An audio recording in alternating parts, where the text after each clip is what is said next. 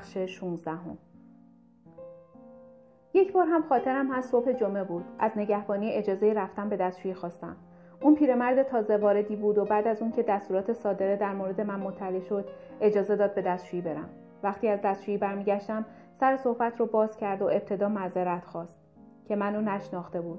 ظاهرا اون مصاحبه تلویزیون منو بین همه نگهبانه و پرسنل زندان معروف کرده بود.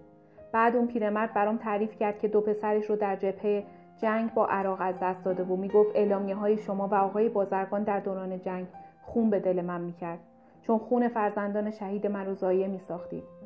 من گفتم چنین مقصودی نبود و قصد من واقعا حفاظت از همین خونهای عزیزی بود که به نظر می رسید خیلی ارزان به زمین ریخته میشه. در برابر این گفته سری تکون داد و سپس شروع به نصیحت کرد که به هر حال هر آنچه بنده کرده باشد وقتی از ته دل و خالصانه به درگاه خدا توبه کنه خداوند میبخشه و به عنوان مثال به احسان تبری اشاره کرد که ظاهرا در همون سلول 405 که من بودم اقامت داشته و می‌گفت هر شب به آسوز و گداز عجیبی به درگاه خدا گریه می‌کرد و با دعا و نماز طلب بخشش می‌کرد. پیرمرد نگهبان می‌گفت بعضی شبها سراغ آقای تبری میومدم و اون با چشمان پر از اشک از من می‌پرسید آیا فکر می‌کنی خداوند بعد از اون چه که کردم منو ببخشه؟ من به اون امید می‌دادم و می‌گفتم البته خدا ارحم و راهمینه درگه اون درگه نومیدی نیست و مطمئنم که اون یعنی احسان تبری آمرزیده از دنیا رفته. از این گفتگوها بین من و نگهبانها زیاد پیش می اومد چنان که خاطرم هست روزی همون پیرمردی که در اولین شبم تو زندانی بند صد نگهبان بود در بند 400 کشیک شد. اون منو نشناخت ولی باز, ولی باز بودن در سلول سبب شد که متوجه وضع استثنایی من بشه و با من به گفتگو بپردازه. از من پرسید تو بازجویی ها که لجبازی نکرده و خودت رو گرفتار شلاق نکردی. چون این گرگ هایی که من می‌شناسم تا زندانی همه چیز رو نگه دست بردار نیستن. بعد تعریف کرد که سه سال توی اوین نگهبان بوده و اونجا دیده که متهمی فقط مقداری از اطلاعاتی که درباره اون داشتن بازگو کرده بود و سپس بازجوها به نزد حاکم شهر رفته بودن رو موضوع رو گزارش دادن. حاکم شهر گفته بود هفتاد ضربه به اون بزنید و اگه نگفت صد ضربه بزنید. و باز هم اگه نگفت صد ضربه دیگه. اونقدر بزنید که همه چیز رو تمام و کمال بگه. پیرمرد می‌گفت وقتی بعد از چند بار تعذیر اون متهم همه چیز رو شهر داد. به نزد اون رفتم و گفتم ببینم تو جون زیادی داشتی؟ کاری که می‌شد چپ اول با خوبی و خوشی انجام بدی چرا اینقدر به تاخیر انداختی و گذاشتی اینقدر بخوری که بگی؟ با شنیدن این مطالب به یک بار خاطرات گذشته و اون شلاخ تو زیر زمین تو ذهنم زنده شد و احساس کردم حاج آقا هم هم وقتی به من می‌گفت اونقدر میدم بزننت تو آدم بشی مسلما کارت سبزی از حاکم شهر برای هر قد تعذیر که لازم باشه گرفته بود. پیرمرد نگهبان ادامه داد از اون به توصیه من به هر زندانی این بوده که بابا هر چی داری همون شب اول داوطلبانه بگو. چون بالاخره میگی. و آدم عاقل خودش رو تو رایی که بالاخره میره به دردسر و گرفتاری نمیندازه. و همچنین توضیح می‌داد که قبلا یک مغازه خاربار فروشی داشته و تا روزی پنج هزار تومن هم می‌تونسته کاسب بشه. ولی به خاطر خدمت به اسلام همه رو رها کرده و به کار کردن تو زندان جمهوری اسلامی ایران رضایت داده. اما همه نگهبان ها اینجوری خوش اخلاق و خوش صحبت نبودند و من گهگاه با برخی از اونها مشکلاتی پیدا می کردم. مثلا خاطرم هست یک بار در روز سهشنبه که روز هواخوری بود. حدود پنج دقیقه در دستشویی صرف وقت کردم و وقتی خارج شدم نگهبان وقت که جوانی کوتاه قد و عینکی بود. پرخاش کنان به من گفت آقای بهبهانی امروز میگن شما رو هواخوری نبرن. برای چی پنج دقیقه تو توالت موندی? من با ناراحتی پاسخ دادم این مربوط به طبیعت و دست من نیست. وگرنه من که از موندن تو توالت لذت نمی‌برم. ولی اون قانع نشد و بالاخره با وساطت نگهبان دیگه ای که قزوینی بود من چند بار برای ناراحتی حساسیتی که داشتم از قرصام خوردم از قرصای خودم به اون داده بودم موضوع حل شد و آقا موافقت کردن که من به هواخوری برم. ولی همون نگهبان بدخلق هم رفته رفته با من رفیق شد و خاطرم هست یک بار که ما رو به همون برده بودن و اون از نگهبانهایی برگزار کننده بود. تو رخکن پرده رو عقب زد و گفت چطوری آقای فرهاد خان؟ برخی از نگهبانها هم از فهم و سریع صدر نسبتا خوبی برخوردار بودند. مثلا خاطرم هست که یکی از اونها که ترک زبان بود و تقریبا می‌تونیم بگیم که اغلب اونها ترک زبان بودن یک بار من رو در حال وضوع گرفتن دید که پاهای خودم رو طبق اعتقادی که به نحوه وضوع مطابق قرآن دارم میشستم. وقتی از دستشویی خارج شدم با لحن طعنه آمیزی به من گفت اینطوری وضوع می‌گیری؟ من گفتم پاهام ناراحته و اونا رو شستم تا قدری آروم بگیره. اون نگاه معنیداری به من کرد و گفت من دیدم که در نمازم مهر نمی‌ذاری و از کاغذ استفاده می‌کنی. ولی اشکال نداره. هر طور که مذهبت هست به همون ترتیب عمل کن. بعدها هم این نگهبان خیلی با من صمیمی شد و با لحن دوستانه ای تذکر می‌داد.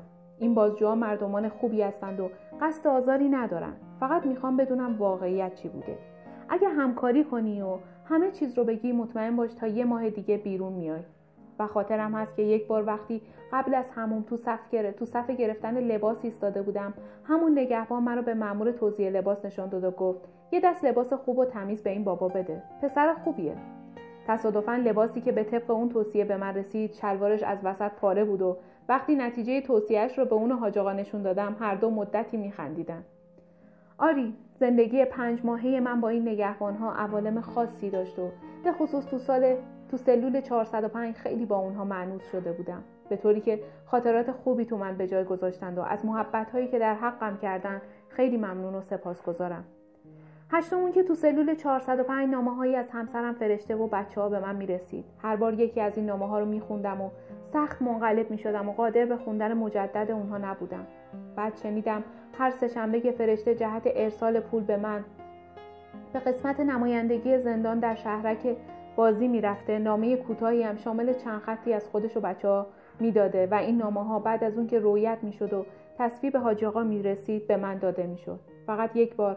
نامه ای که شامل تبریک سالروز تولدم بود و مادرم هم چند خطی تو نوشته بود به من ندادن. وگرنه بقیه نامه ها که بالغ بر هشت نامه بود همه رو دریافت کردم. اولین نامه به تاریخ 6 6 69 آخرین نامه 17 9 69 حدود ده روز قبل از آزادی من بود که همگی رو حفظ کرده بودم. اولین نامه برام خیلی هیجان انگیز بود که محتواش رو در اینجا ذکر می‌کنم. سلام به پدر عزیزم. هر شب به خاطرات گذشته برمیگردم.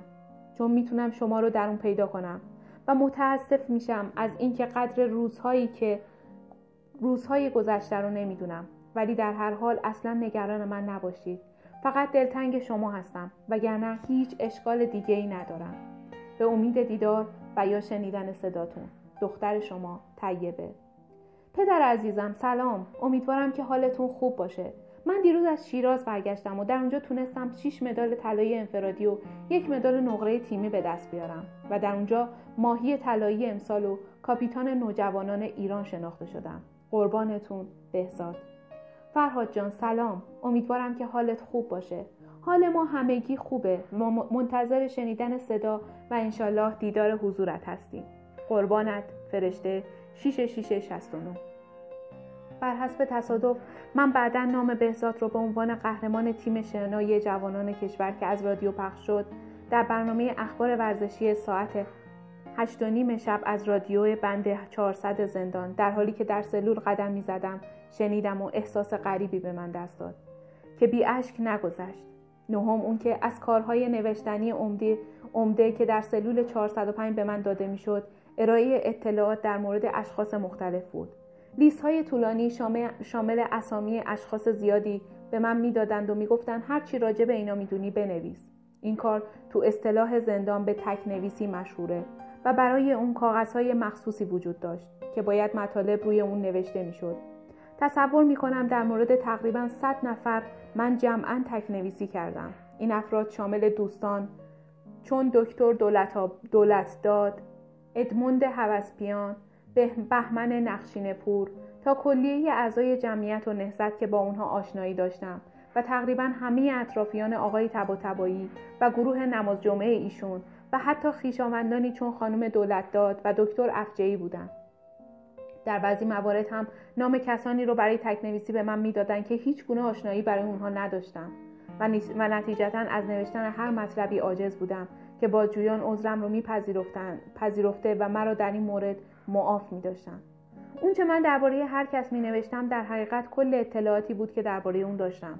از وضعیت تحصیلی و خانوادگی گرفته تا سابقه آشناییم با اون و مجموعه عقاید و کردار سیاسی و اجتماعی که من از اون میشناختم.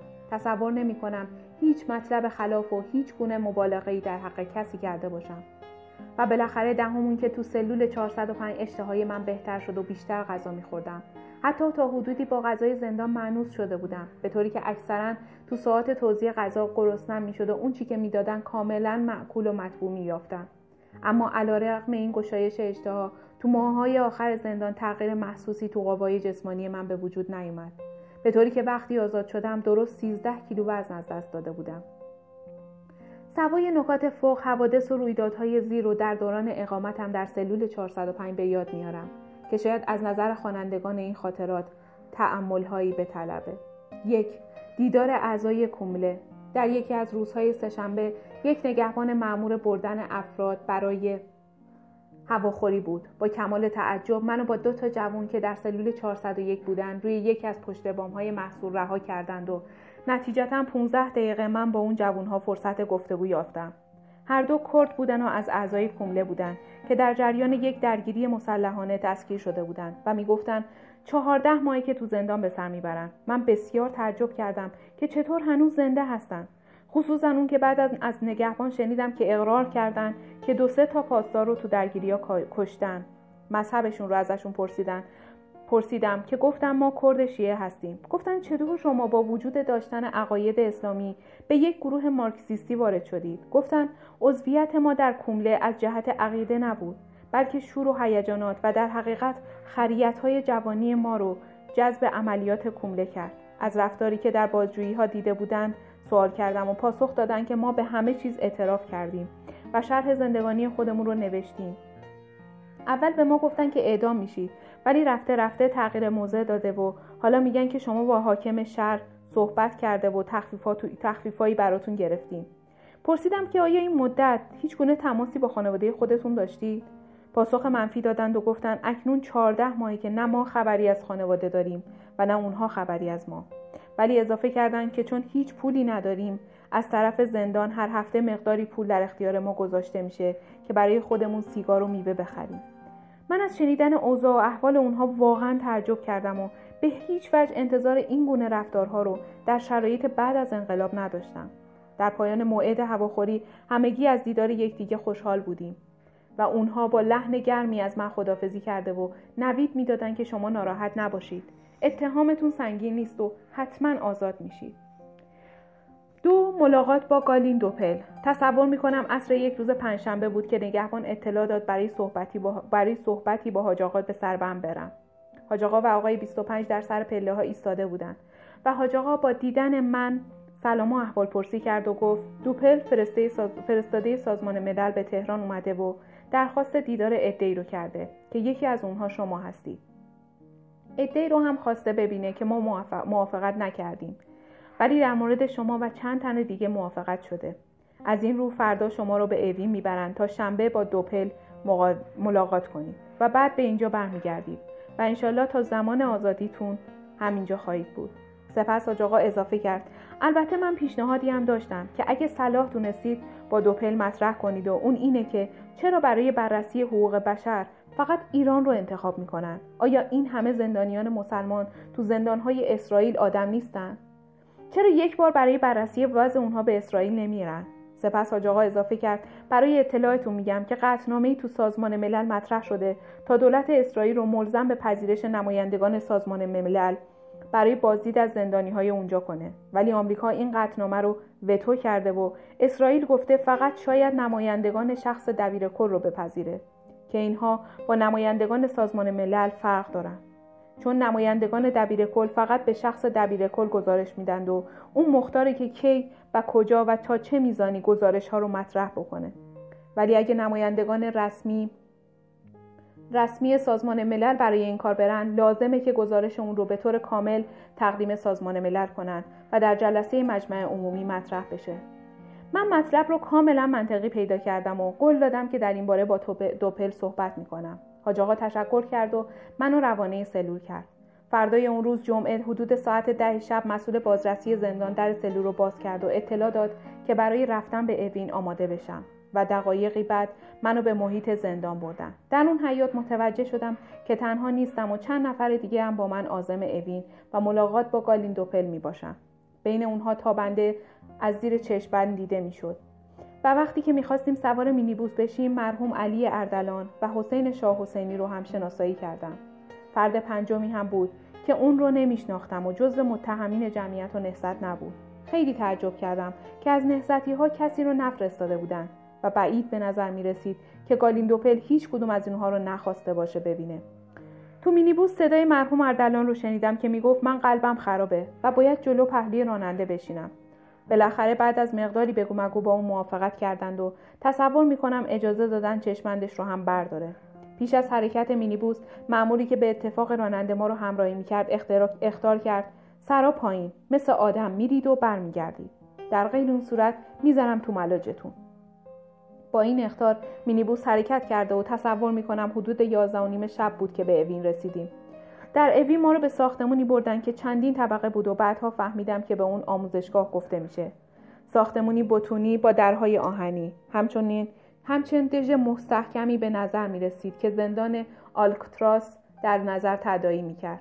ولی به عقیده من آلکاتراس از اوین متمدن تره چون اونجا حداقل دیوار کنار سلول میله‌ای و زندانی می‌تونه با فضای سرسرا و راهروها و آمد و رفت افراد در تماس باشه. ولی توی اوین سلولا انفرادیه. همچون لونه سگ میمونه که هیچ دیدی به خارج نداشته باشه. شخص زندانی همونجا می‌خوره و تو دستشویی کثیف و شکسته ای که گذاشتن سر و صورت میشوره و بر روی لوله استوانی شکلی تو که توالت نامیده میشه و سیفون اون هم معمولا خرابه غذای حاجت به جای میاره. اون شب هر یکی از ما رو به یکی از این سلول ها انداختن و واقعا فکر می‌کردم که هر یک از این زندان رو ساخته ضد بشر بوده.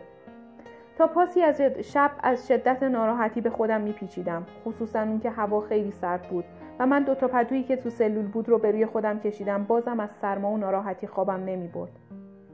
در این اسنا هم به روی لوله نسبتا قطوری افتاد که به نظر می رسید نقش شوفاژ رو ایفا می‌کنه و زمستون ها برای گرم شدن تو سلول آب داغ از اون رد می‌کنن. دیدم که بر روی اون احتمالا با انتهای قاشق کنده شده بود. برادر زندگی همینه. به هر حال به هر زحمتی بود شب رو به صبح رسوندم. با بانک از آن که از بلنگوهای زندان به گوشم می‌رسید از جام بلند شدم. به زحمت می‌تونستم تو اون دستشویی شکسته و کثیف که آب باریکی از شیرهای اون میومد وضو بگیرم و بعد از نماز صبح تو این آرزو بودم که هرچه زودتر به زندان قبلی و سلول 405 برگردونده بشم. سرانجام حدود ساعت 9 صبح به سراغ اومدن و من و شاه حسینی و تابنده و اردلان رو به طبقه همکف بردند و در اونجا نون و پنیر و چای برامون آوردند و می‌گفتن هر چه سریعتر بخورید که مینیبوس اومده و باید راهی قسمت دیگه ای بشید. اجازه داده بودن که چشمندها رو برداریم و من بعد از ماها برای اولین بار قیافه دوستان رو که همه ریش قابل ملاحظه‌ای پیدا کرده بودن از نزدیک می‌دیدم. اما اجازه صحبت با همدیگر رو نداشتیم. و فقط مرحوم اردلان در فرصت کوتاهی که پیش اومد با اشاره دست از من پرسید چطوری و خودش زبونش رو نشونم داد که یک قرص قرمز رنگ نیتروگلیسیرین به روی اون بود. بعد از صرف صبحونه ما رو بر به وسیله مینیبوس به دفتر زندان بردن. من پهلوی تابنده قرار گرفتم. آهسته به اون گفتم تسلیت عرض می‌کنم. نگاهی به من کرد و زیر لب گفت متشکرم و من تأثیر عمیق اون رو به خاطر از دست دادن همسرش به خوبی احساس می‌کردم. خیلی دلم برای تابنده سوخت و فکر می‌کردم این رنج زندان رو با چه امیدی پشت سر می‌ذاره و به چه دلخوشی به خونه برمیگرده. خانم تابنده رو من چند بار دیده بودم و همیشه براشون با, شخ... با اون شخصیت والا و تدیونی که داشت احترام خیلی قائل بود احترام بسیاری قائل بودم. خاطرم هست که یک بار خانه, تان... خانه تابنده جلسه کمیسیونی خبرنامه داشتیم و همسرم فرشته از من خواسته بود در مراجعت مقداری لیمو امانی خریدم و به بخونه ببرم. ولی جلسه ما طولانی شد و من موقع خدافزی به دوستانم گفتم که حالا جواب زنم رو چی بدم که باید دست خالی و بدون لیموی امانی به خونه برگردم. تو این اسنا خانم تابنده که کلام منو شنیده بود به وسیله شوهرش مقداری لیمو امانی توی یه شیشه دربسته برام فرستاد. و حال هر بار که در قفسه مربوط در آشپزخونه رو باز می‌کردم و چشم چشمم به اون شیشه لیمو امانی میافتاد بی اختیار خاطره خانم تابنده و محبتی که اون روز در حق من کرد تو دلم زنده می‌شد. در حال, نش... در حال نشیمن دفتر زندان ما رو روی نیمکت هایی نشوندن و مراقب بودن که به اطراف نگاه نکنیم و با یکدیگه صحبتی نکنیم. من در فکر بودم که با گالین دوپل چی بگم غلط یا صحیح. تصورم این بود که سخنان من ضبط میشه و هر چی بگم حاج آقا و دستگاه بازجویی از اون مطلع میشن. از این رو تصمیم گرفتم جنبه مثبت رفتاری که با من داشتن رو بازگو کنم. نه دروغ باشه و نه شکایت از کسی. برای اون که در تنظیم گفتهام فرصت فکر کردن داشته باشم تصمیم گرفتم به زبان فارسی و از طریق مترجم صحبت کنم. به این ترتیب تو فاصله که مترجم به سوال میپرداخت من می‌تونستم در مورد جوابم فکر کنم. چیزی نگذشت که نام منو صدا کردند و من از جام بلند شدم و به اتفاق معمولی که به دنبالم اومده بود از حال خارج شدم. یک آقای انگلیسی رو هم با من صدا کرده بودند و ما دو نفر رو از محبته گذروندن و به ساختمونی که معلوم بود حوزه ریاست زندانه راهنمایی کردند در اونجا در اتاقی که به نظر می رسید دفتر رئیس زندانه روی دو تا صندلی نشستیم و به محض جلوس یکی از کارکنان دفتر از من پرسید آقای بهبهانی حال شما چطوره؟ گفتم بد نیستم. فقط این سلول انفرادی که شب رو دو اونجا گذروندم خیلی ناراحت کننده بود. اون شخص در حالی که تسبیح در دست خودش میچرخون به من جواب داد این وضعیت موقتیه. وقتی انشالله برای دادیاری اینجا تشریف آوردید اوضاعتون فرق می‌کنه. پرسیدم معمولا مدت دادیاری چقدر طول می‌کشه؟ گفت خیلی سریع. اینجا دادگستری نیست و معمولا ظرف دو هفته بعد از اون که شخص با پروندهش برای دادیاری فرستاده شدش تکلیفش روشن میشه. سپس رو به اطرافیان خودش کرد و گفت آقای بهبهانی از جمله کسایی هستند که ما امیدواریم هر چه زودتر برگردن به جامعه و انشالله منشأ خدمات و اثرات خوبی برای کشور باشند و متعاقبا یکی از افراد حاضر در مجلس خواست که جعبه شیرینی رو از یخچال بیارن و به من تعارف کنن. من تشکر کردم و از جعبه شیرینی که پیش روم آورده بودن یک دونه برداشتم. برای شخص انگلیسی هم شیرینی بردند و من به زبان انگلیسی بر طبق درخواست مسئولان از اون خواهش کردم که دهان خودش رو شیرین کنه. ولی اون امتنا کرد و گفت که صبحانش رو خورده. اون از انگلیسی های خیلی منضبط و تحصیل کرده به نظر می رسید و از مشاهده فردی که انگلیسی می‌دونه اطمینان خاطری پیدا کرده و از من پرسید شما می‌دونید که برای چی منو اینجا آوردن؟ گفتم برای ملاقات با آقای دوپل و هیئت همراه اون اومدید. با تعجب پرسید آقای دوپل کیست؟ گفتم نماینده اعزامی سازمان ملل برای بررسی مسائل حقوق بشر تو ایران. اون با شنیدن این جواب با حالت بیاعتنایی و تمسخر شونه های خودش رو بالا برد و لبهاش رو برکشید. در همین موقع آقای انگلیسی رو به داخل اتاق احضار کردند و از اون پس دیگه من اون رو ندیدم.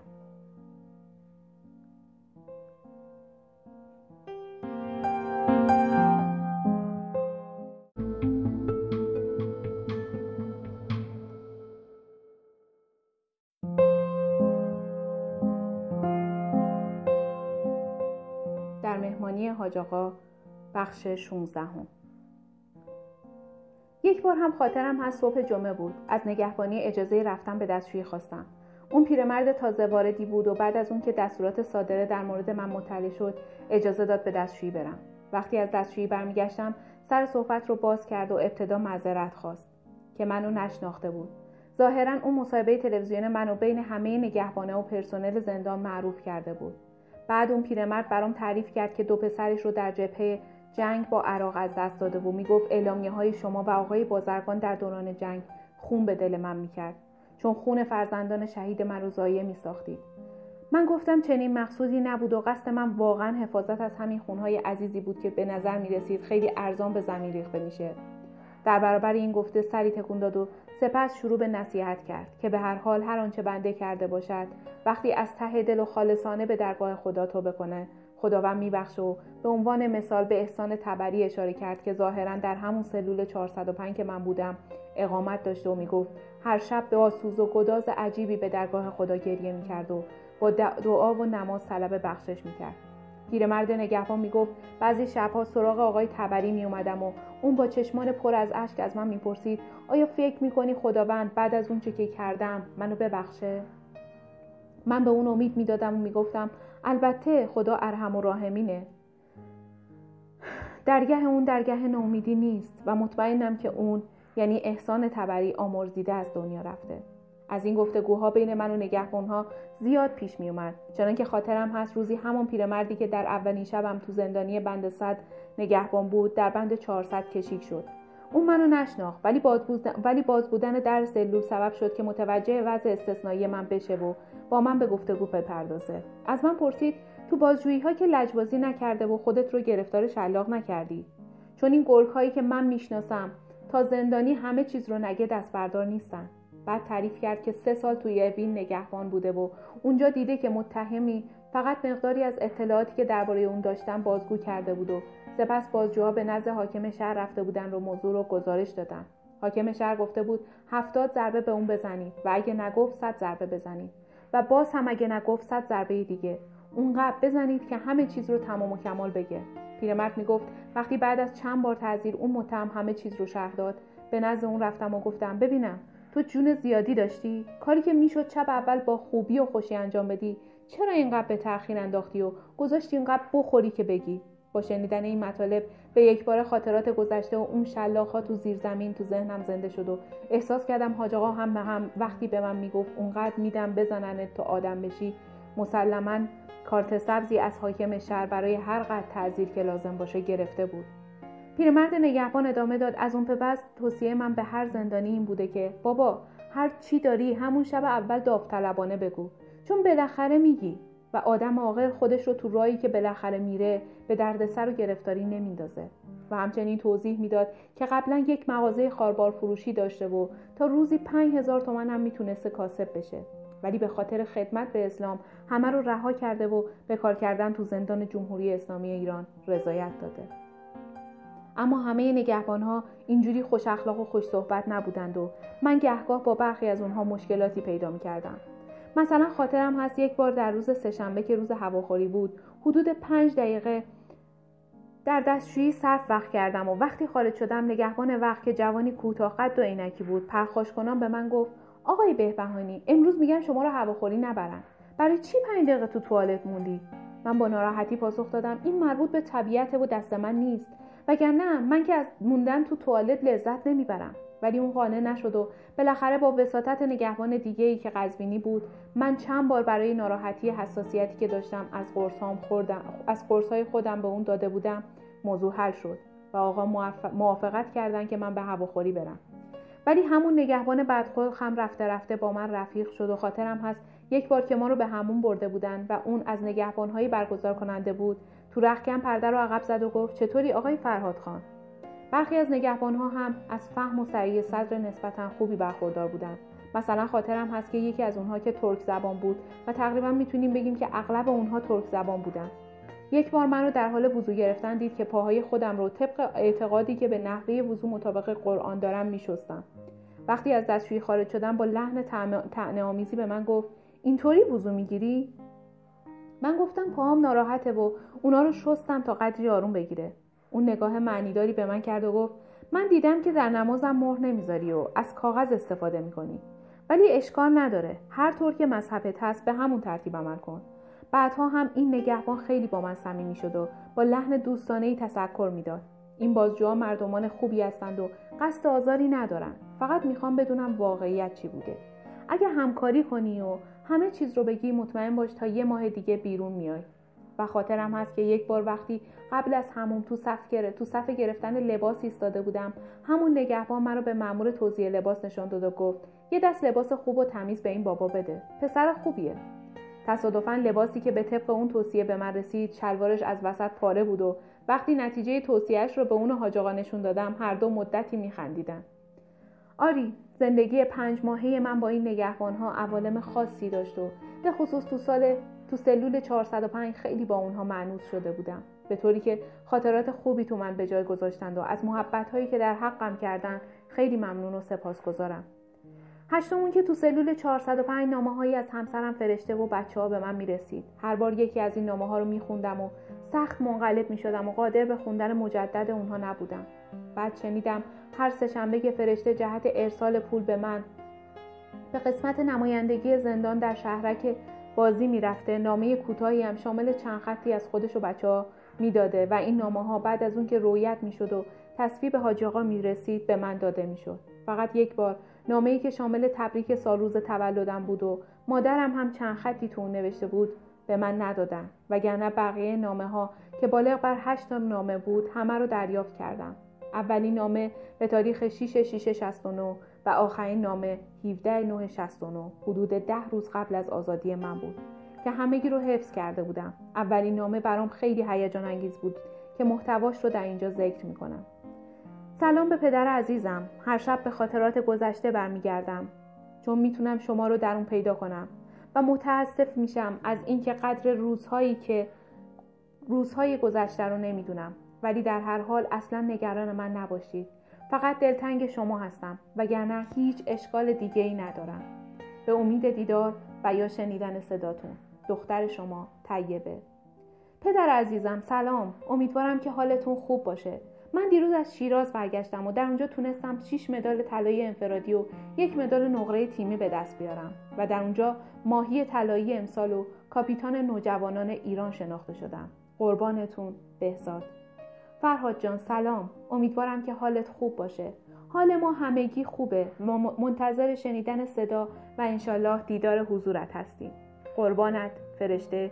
6669 بر حسب تصادف من بعدا نام بهزاد رو به عنوان قهرمان تیم شنای جوانان کشور که از رادیو پخش شد در برنامه اخبار ورزشی ساعت هشت و نیم شب از رادیو بند 400 زندان در حالی که در سلول قدم می زدم شنیدم و احساس غریبی به من دست داد که بی اشک نگذشت. نهم اون که از کارهای نوشتنی عمده عمده که در سلول 405 به من داده می‌شد ارائه اطلاعات در مورد اشخاص مختلف بود.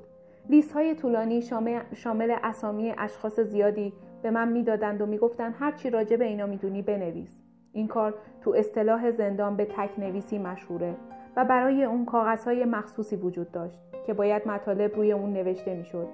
تصور می کنم در مورد تقریبا 100 نفر من جمعا تک نویسی کردم. این افراد شامل دوستان چون دکتر دولت, دولت داد ادموند هوسپیان بهمن نقشین پور تا کلیه اعضای جمعیت و نهزت که با اونها آشنایی داشتم و تقریبا همه اطرافیان آقای تبا تبایی و گروه نماز جمعه ایشون و حتی خیشاوندانی چون خانم دولت داد و دکتر افجعی بودند در بعضی موارد هم نام کسانی رو برای تکنویسی به من می‌دادند که هیچ گونه آشنایی برای اونها نداشتم. و, و نتیجتا از نوشتن هر مطلبی عاجز بودم که بازجویان عذرم رو پذیرفته و مرا در این مورد معاف. اون چه من درباره هر کس می نوشتم در حقیقت کل اطلاعاتی بود که درباره اون داشتم. از وضعیت تحصیلی و خانوادگی گرفته تا سابقه آشناییم با اون مجموعه عقاید و کردار سیاسی و اجتماعی که من از اون میشناختم. تصور نمی کنم هیچ مطلب خلاف و هیچ گونه مبالغه‌ای در حق کسی کرده باشم. و بالاخره دهمون که تو سلول 405 اشتهای من بهتر شد و بیشتر غذا میخوردم. حتی تا حدودی با غذای زندان معنوس شده بودم به طوری که اکثرا تو ساعت توزیع غذا گرسنم می‌شد و اون چی که می‌دادن کاملا معکول و مطبوع مییافتم اما علیرغم این گشایش اشتها تو ماههای آخر زندان تغییر محسوسی تو قوای جسمانی من به وجود نیومد. به طوری که وقتی آزاد شدم درست 13 کیلو وزن از دست داده بودم. سوای نکات فوق حوادث و رویدادهای زیر و در دوران اقامتم در سلول 405 به یاد میارم که شاید از نظر خوانندگان این خاطرات تعملهایی به طلبه یک دیدار اعضای کومله در یکی از روزهای سهشنبه یک نگهبان معمور بردن افراد برای هواخوری بود. با کمال تعجب منو با دو تا جوان که در سلول 401 بودند روی یکی از پشت بام های محصول رها کردند و نتیجتا 15 دقیقه من با اون جوان فرصت گفتگو یافتم. هر دو کرد بودن و از اعضای کومله بودند که در جریان یک درگیری مسلحانه دستگیر شده بودند و می‌گفتند چهارده ماهی که تو زندان به سر می‌برند من بسیار تعجب کردم که چطور هنوز زنده هستند خصوصا اون که بعد از, از نگهبان شنیدم که اقرار کردند که دو سه تا پاسدار رو تو درگیری ها کشتن. مذهبشون رو ازشون پرسیدن. پرسیدم که گفتم ما کرد شیعه هستیم. گفتن چطور شما با وجود داشتن عقاید اسلامی به یک گروه مارکسیستی وارد شدید؟ گفتن عضویت ما در کومله از جهت عقیده نبود بلکه شور و هیجانات و در حقیقت خریت جوانی ما رو جذب عملیات کومله کرد. از رفتاری که در بازجویی ها دیده بودند سوال کردم و پاسخ دادن که ما به همه چیز اعتراف کردیم و شرح زندگانی خودمون رو نوشتیم. اول به ما گفتن که اعدام میشید ولی رفته رفته تغییر موضع داده و حالا میگن که شما با حاکم شهر صحبت کرده و تخفیفایی براتون گرفتیم. پرسیدم که آیا این مدت هیچ گونه تماسی با خانواده خودتون داشتید؟ پاسخ منفی دادند و گفتن اکنون چهارده ماهی که نه ما خبری از خانواده داریم و نه اونها خبری از ما. ولی اضافه کردند که چون هیچ پولی نداریم از طرف زندان هر هفته مقداری پول در اختیار ما گذاشته میشه که برای خودمون سیگار و میوه بخریم. من از شنیدن اوضاع و احوال اونها واقعا تعجب کردم و به هیچ وجه انتظار این گونه رفتارها رو در شرایط بعد از انقلاب نداشتم. در پایان موعد هواخوری همگی از دیدار یکدیگه خوشحال بودیم و اونها با لحن گرمی از من خدافزی کرده و نوید می‌دادند که شما ناراحت نباشید. اتهامتون سنگین نیست و حتما آزاد میشید. دو ملاقات با گالین دوپل. تصور می‌کنم عصر یک روز پنجشنبه بود که نگهبان اطلاع داد برای صحبتی با, برای صحبتی با حاج آقا به سربم برم. حاج آقا و آقای 25 در سر پله ها ایستاده بودند و حاج آقا با دیدن من سلام و احوال پرسی کرد و گفت دوپل فرستاده سازمان ملل به تهران اومده و درخواست دیدار ادهی رو کرده که یکی از اونها شما هستید. ادهی رو هم خواسته ببینه که ما موافقت نکردیم. ولی در مورد شما و چند تن دیگه موافقت شده. از این رو فردا شما رو به اوین می‌برند تا شنبه با دوپل ملاقات کنید و بعد به اینجا برمیگردید و انشالله تا زمان آزادیتون همینجا خواهید بود. سپس آقا اضافه کرد. البته من پیشنهادی هم داشتم که اگه صلاح دونستید با دوپل مطرح کنید و اون اینه که چرا برای بررسی حقوق بشر فقط ایران رو انتخاب می‌کنن. آیا این همه زندانیان مسلمان تو زندانهای اسرائیل آدم نیستن؟ چرا یک بار برای بررسی وضع اونها به اسرائیل نمیرن؟ سپس حاج آقا اضافه کرد برای اطلاعتون میگم که قطعنامه تو سازمان ملل مطرح شده تا دولت اسرائیل رو ملزم به پذیرش نمایندگان سازمان ملل برای بازدید از زندانی های اونجا کنه. ولی آمریکا این قطعنامه رو وتو کرده و اسرائیل گفته فقط شاید نمایندگان شخص دبیر کل رو بپذیره. که اینها با نمایندگان سازمان ملل فرق دارن چون نمایندگان دبیر کل فقط به شخص دبیر کل گزارش میدند و اون مختاره که کی و کجا و تا چه میزانی گزارش ها رو مطرح بکنه. ولی اگه نمایندگان رسمی رسمی سازمان ملل برای این کار برن لازمه که گزارش اون رو به طور کامل تقدیم سازمان ملل کنن و در جلسه مجمع عمومی مطرح بشه. من مطلب رو کاملا منطقی پیدا کردم و قول دادم که در این باره با دوپل صحبت می‌کنم. حاج آقا تشکر کرد و منو روانه سلول کرد. فردای اون روز جمعه حدود ساعت ده شب مسئول بازرسی زندان در سلول رو باز کرد و اطلاع داد که برای رفتن به اوین آماده بشم و دقایقی بعد منو به محیط زندان بردن. در اون حیات متوجه شدم که تنها نیستم و چند نفر دیگه هم با من آزم اوین و ملاقات با گالین دوپل می باشم. بین اونها تابنده از زیر چشمبند دیده می‌شد. و وقتی که می‌خواستیم سوار مینیبوس بشیم مرحوم علی اردلان و حسین شاه حسینی رو هم شناسایی کردم. فرد پنجمی هم بود که اون رو نمیشناختم و جزو متهمین جمعیت و نهضت نبود. خیلی تعجب کردم که از نهضتی ها کسی رو نفرستاده بودن و بعید به نظر می رسید که گالیندوپل هیچ کدوم از اینها رو نخواسته باشه ببینه. تو مینیبوس صدای مرحوم اردلان رو شنیدم که می‌گفت من قلبم خرابه و باید جلو پهلی راننده بشینم. بالاخره بعد از مقداری بگو مگو با اون موافقت کردند و تصور می‌کنم اجازه دادن چشمندش رو هم برداره. پیش از حرکت مینیبوس معمولی که به اتفاق راننده ما رو همراهی می‌کرد اختار کرد. سرا پایین. مثل آدم میرید و برمیگردید. در غیر اون صورت می‌زنم تو ملاجتون. با این اختار مینیبوس حرکت کرده و تصور می‌کنم حدود یازده و نیم شب بود که به اوین رسیدیم. در اوین ما رو به ساختمونی بردن که چندین طبقه بود و بعدها فهمیدم که به اون آموزشگاه گفته میشه. ساختمونی بتونی با درهای آهنی. همچنین همچنین دژ مستحکمی به نظر می رسید که زندان آلکتراس در نظر تدایی می کرد. ولی به عقیده من آلکاتراس از اوین متمدن تره چون اونجا حداقل دیوار کنار سلول میله و زندانی می‌تونه با فضای سرسرا و راهروها و آمد و رفت افراد در تماس باشه. ولی توی اوین سلولا انفرادیه. همچون لونه سگ میمونه که هیچ دیدی به خارج نداشته باشه. شخص زندانی همونجا می‌خوره و تو دستشویی کثیف و شکسته ای که گذاشتن سر و صورت میشوره و بر روی لوله استوانی شکلی تو که توالت نامیده میشه و سیفون اون هم معمولا خرابه غذای حاجت به جای میاره. اون شب هر یکی از ما رو به یکی از این سلول ها انداختن و واقعا فکر می‌کردم که هر یکی از این زندان رو ساخته ضد بشر بوده.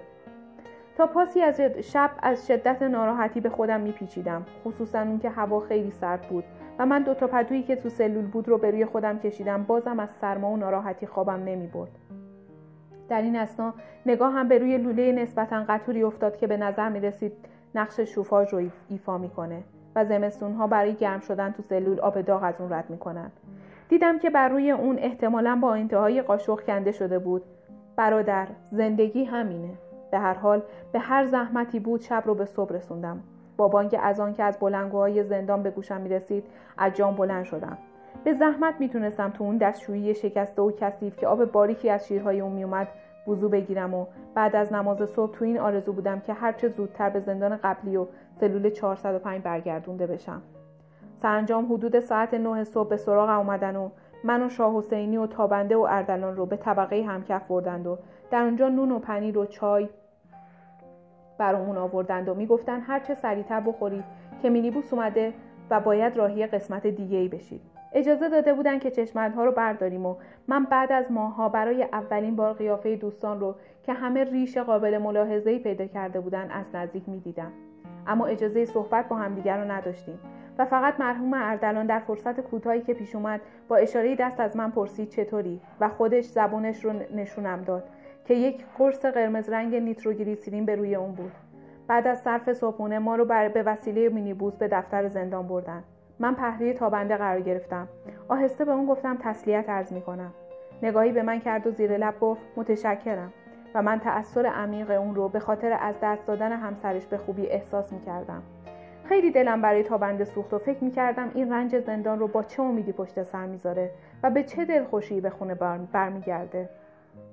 خانم تابنده رو من چند بار دیده بودم و همیشه براشون با, شخ... با اون شخصیت والا و تدیونی که داشت احترام خیلی قائل بود احترام بسیاری قائل بودم. خاطرم هست که یک بار خانه, تا... خانه تابنده جلسه کمیسیونی خبرنامه داشتیم و همسرم فرشته از من خواسته بود در مراجعت مقداری لیمو امانی خریدم و به بخونه ببرم.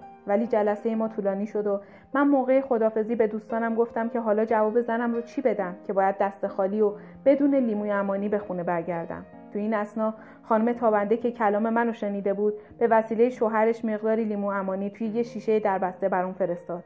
و حال هر بار که در قفسه مربوط در آشپزخونه رو باز می‌کردم و چشم چشمم به اون شیشه لیمو امانی میافتاد بی اختیار خاطره خانم تابنده و محبتی که اون روز در حق من کرد تو دلم زنده می‌شد. در حال, نش... در حال نشیمن دفتر زندان ما رو روی نیمکت هایی نشوندن و مراقب بودن که به اطراف نگاه نکنیم و با یکدیگه صحبتی نکنیم. من در فکر بودم که با گالین دوپل چی بگم غلط یا صحیح. تصورم این بود که سخنان من ضبط میشه و هر چی بگم حاج و دستگاه بازجویی از اون مطلع میشن. از این رو تصمیم گرفتم جنبه مثبت رفتاری که با من داشتن رو بازگو کنم. نه دروغ باشه و نه شکایت از کسی. برای اون که در تنظیم گفته هم فرصت فکر کردن داشته باشم تصمیم گرفتم به زبان فارسی و از طریق مترجم صحبت کنم. به این ترتیب تو فاصله که مترجم به سوال میپرداخت من می‌تونستم در مورد جوابم فکر کنم. چیزی نگذشت که نام منو صدا کردند و من از جام بلند شدم و به اتفاق معمولی که به دنبالم اومده بود از حال خارج شدم. یک آقای انگلیسی رو هم با من صدا کرده بودند و ما دو نفر رو از محبته گذروندن و به ساختمونی که معلوم بود حوزه ریاست زندانه راهنمایی کردند. در اونجا در اتاقی که به نظر می رسید دفتر رئیس زندانه روی دو تا صندلی نشستیم و به محض جلوس یکی از کارکنان دفتر از من پرسید آقای بهبهانی حال شما چطوره؟ گفتم بد نیستم. فقط این سلول انفرادی که شب رو دو اونجا گذروندم خیلی ناراحت کننده بود. اون شخص در حالی که تسبیح در دست خودش میچرخون به من جواب داد این وضعیت موقتیه. وقتی انشالله برای دادیاری اینجا تشریف آوردید اوضاعتون فرق می‌کنه. پرسیدم معمولا مدت دادیاری چقدر طول می‌کشه؟ گفت خیلی سریع. اینجا دادگستری نیست و معمولا ظرف دو هفته بعد از اون که شخص با پروندهش برای دادیاری فرستاده شدش تکلیفش روشن میشه. سپس رو به اطرافیان خودش کرد و گفت آقای بهبهانی از جمله کسایی هستند که ما امیدواریم هر چه زودتر برگردن به جامعه و انشالله منشأ خدمات و اثرات خوبی برای کشور باشند و متعاقبا یکی از افراد حاضر در مجلس خواست که جعبه شیرینی رو از یخچال بیارن و به من تعارف کنن.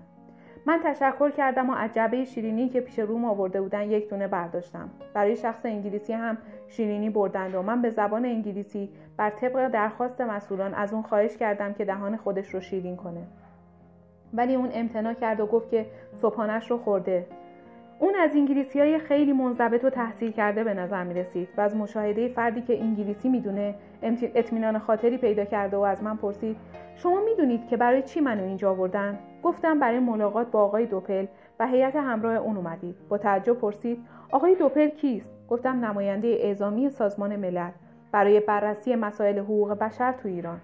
اون با شنیدن این جواب با حالت بیاعتنایی و تمسخر شونه های خودش رو بالا برد و لبهاش رو ور کشید در همین موقع آقای انگلیسی رو به داخل اتاق احضار کردند و از اون پس دیگه من اون رو ندیدم.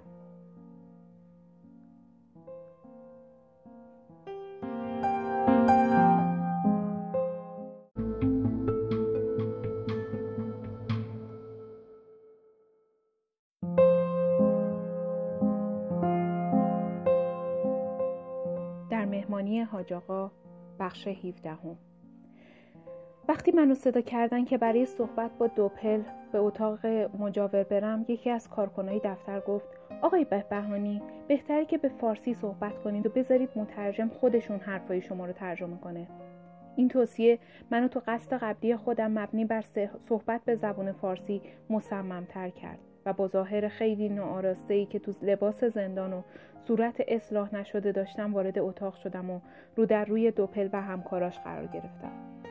آقای دوپل که مشخص بود منو از ملاقات قبلی حدود یک سال پیش تو دفتر نمایندگی سازمان ملل تو تهران به یاد میاره معدبانه برخواست و خوش آمد گفت و با من دست داد.